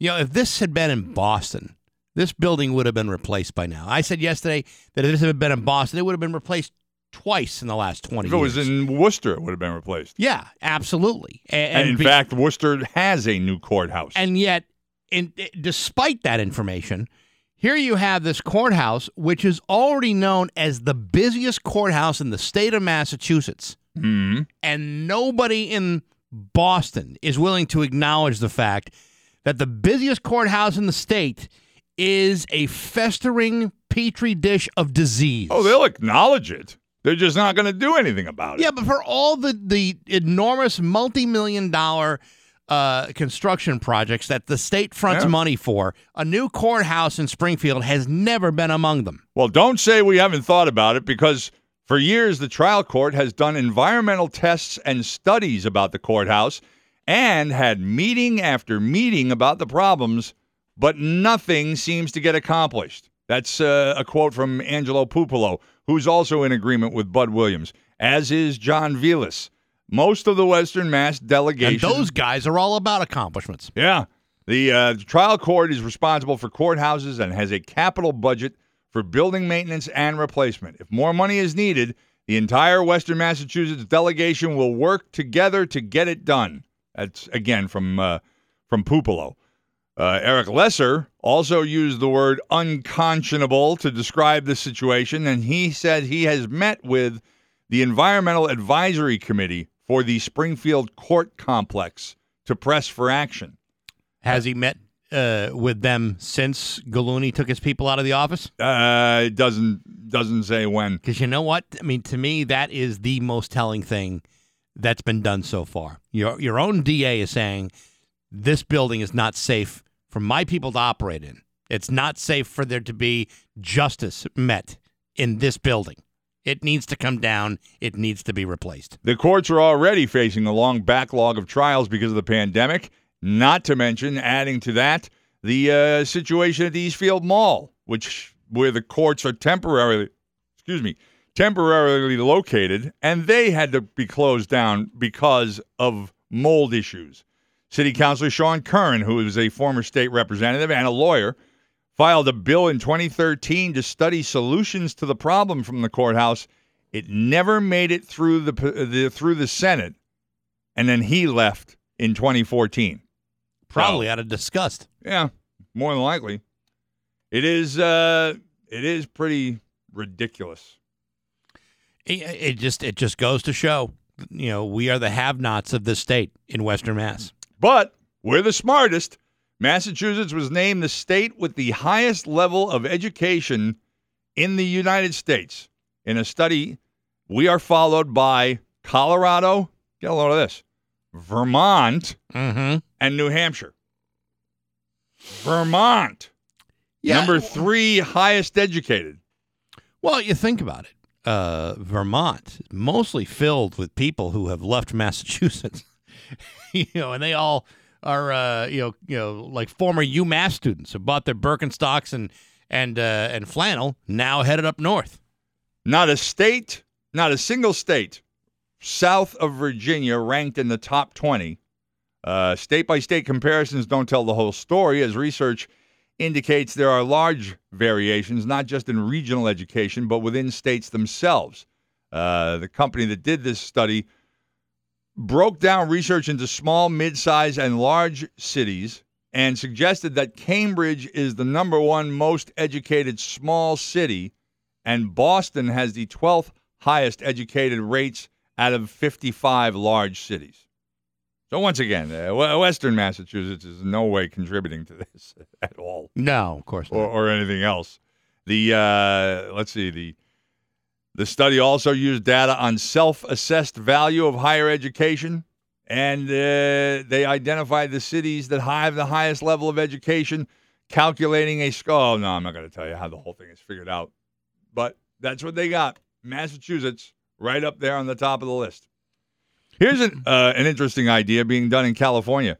Frustrated by out of control cr- uh, price increases, cost increases in drug overdose deaths, California leaders are trying something radical.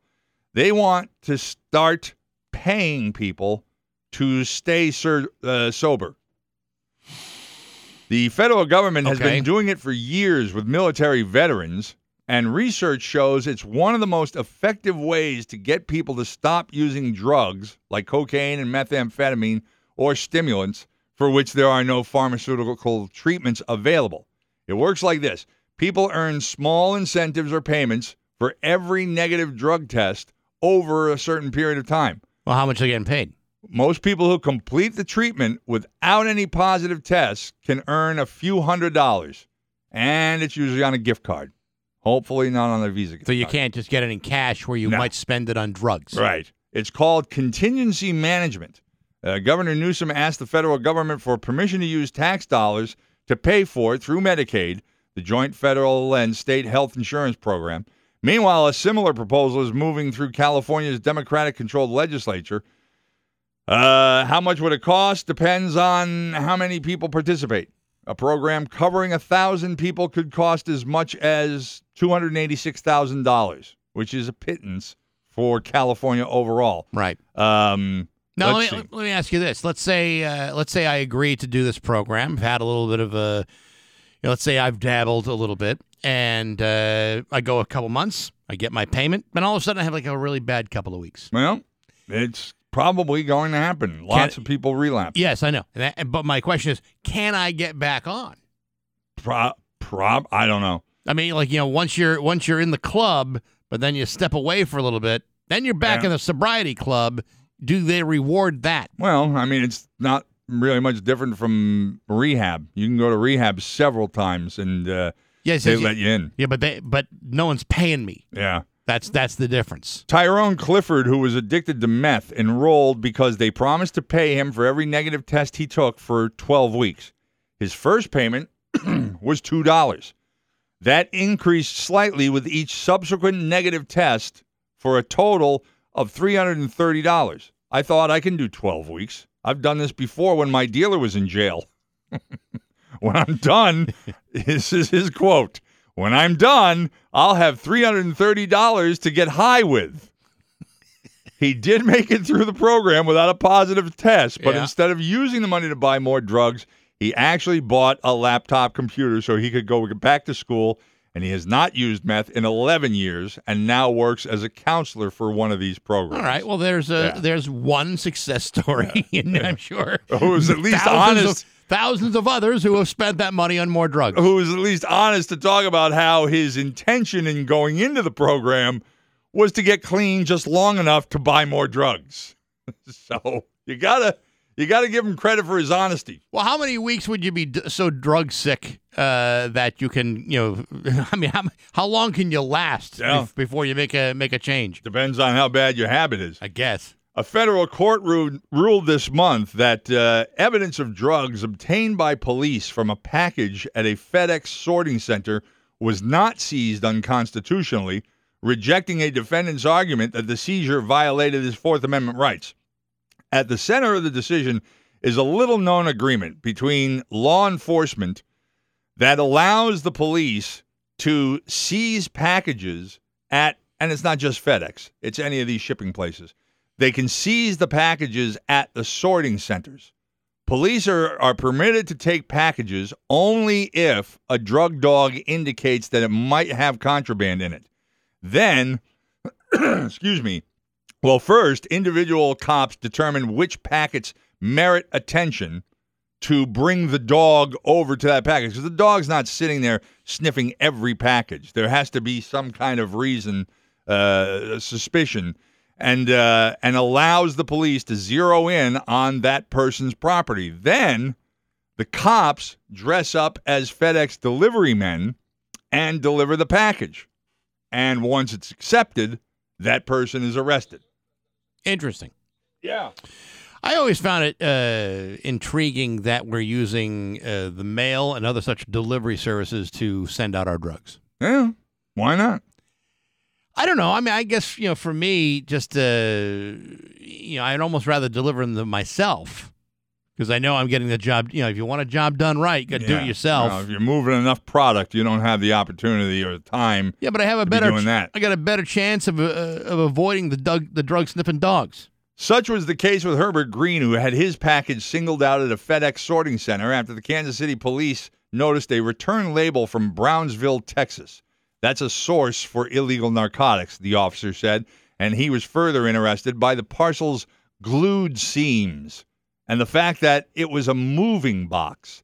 That got his attention right away. He said also uh, because of the material, which is well suited for shipping drugs. Upon removing the package from the conveyor belt, the cop had the dog inspect it. She indicated it did have drugs. So he took the package from the FedEx center and had another detective dressed as a FedEx employee bring it to Harold Green's house where officers were monitoring the premises. After Green returned to his apartment, he placed the box inside and was arrested by police in a nearby parking lot shortly thereafter, prior to any of them knowing what was in the package. Wow. So, yeah. Yeah. They're looking for you, man. Man, I'll tell you what, it's just that they've they've made the drug trade so much more complicated. But it, but it is kind of, you know, now I'm going to start looking at every one of those FedEx drivers and UPS drivers and Amazon drivers. Hey, you a cop? You have to tell me, you know. No, wait a minute. That's for hookers uh, or drug you- dealers. Are you undercover Yeah, right now? Yeah. The uh, Mashantucket Pequot Tribal Nation in Connecticut is considering opening a cannabis retail operation near the Foxwoods Resort. The trade publication Leafly reported on Monday that Foxwoods plans to open a mega dispensary larger than 25,000 square feet as early as next spring. This does not surprise me. Uh, the chairman of the tribal nation told the Hartford Courant legislation enacted by the General Assembly and Governor Lamont allowing recreational marijuana in the state recognizes the inherent sovereign rights of Native American tribes and the ability for the state to enter into a compact with the tribes that would build a more collaborative working relationship. Um, in February, the Pequots asked state lawmakers to consider including in cannabis legislation authorization for the state and the tribes to enter into one of these compacts. So would, would they would they still have to comply to to state law, I would I would guess so. If, E- if even if it's on sovereign land? I would guess so, and that's probably what part of the compact is all about, so that they can uh, they can both come to agreement on what it is. But yeah, Foxwood's going to build a mega dispensary. It's gonna look like an IKEA for cannabis. Maybe, Yeah, maybe Every every bag of weed comes with like vague instructions and an Allen wrench. it's a cool idea though. Get uh, get some. we- Now I wonder.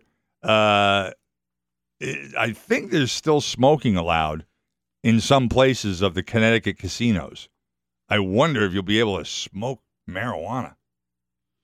I'm gonna guess you probably can't. I don't know if they That's- allow uh, yeah. smoking. I mean, you could probably take your edibles. You could probably take your, Oh, uh, yeah, there's- you know, everything else. There's But plenty of ways to get high, oh yeah, but uh, I, I don't know. That uh, doesn't surprise me, man. Eh, I don't know if I like the idea of getting high and then gambling. I mean, I've said it before. I'd love to open a dispensary across the street from MGM. You know, I mean, here here you have the casino itself actually building uh, a dispensary, but I'd like to have one across the street from MGM. Well, you practically do now. Not yet. Well, I mean, you know, it, Ince's, uh, you know, just a Oh yeah, but I mean, short walk over. yeah, yeah. If you don't mind walking across an interstate highway, You're walking underneath it. Yeah, it's, I it, I would want. There's a building directly across the street, right on Main Street, that actually was being considered at one time, uh, and now it's not. But you know, like the CVS. Let me have a piece of that CVS. Turn it into a dispensary. Yeah, with the C stands for cannabis. yeah, exactly. Right, there you go. Uh, cannabis very special.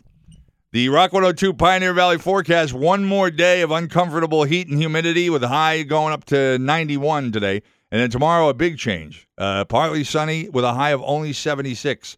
It's already 77 in downtown Springfield at Rock 102. Hi, I'm Mike Moriarty of Rock 102 Springfield's Classic Rock. It's 856 and Tom Petty on Rock 102. Here's uh, an email I just got. Okay. I'm writing to you something that been meaning to tell you. You need lots of help. I hope you live the rest of your life all by yourself and die in that room.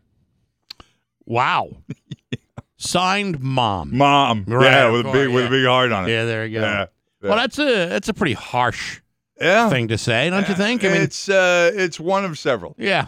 so you're you're ramping it up this week. Oh yeah. That's good. This is turning out to be quite a week. Well, then I guess uh, I guess you're really connecting Yeah. uh, with people. thank God it's Friday. Uh, let's see. Uh, we uh, next week we'll have Scott Cohen. We'll have some other things. We'll uh, we'll do some stuff.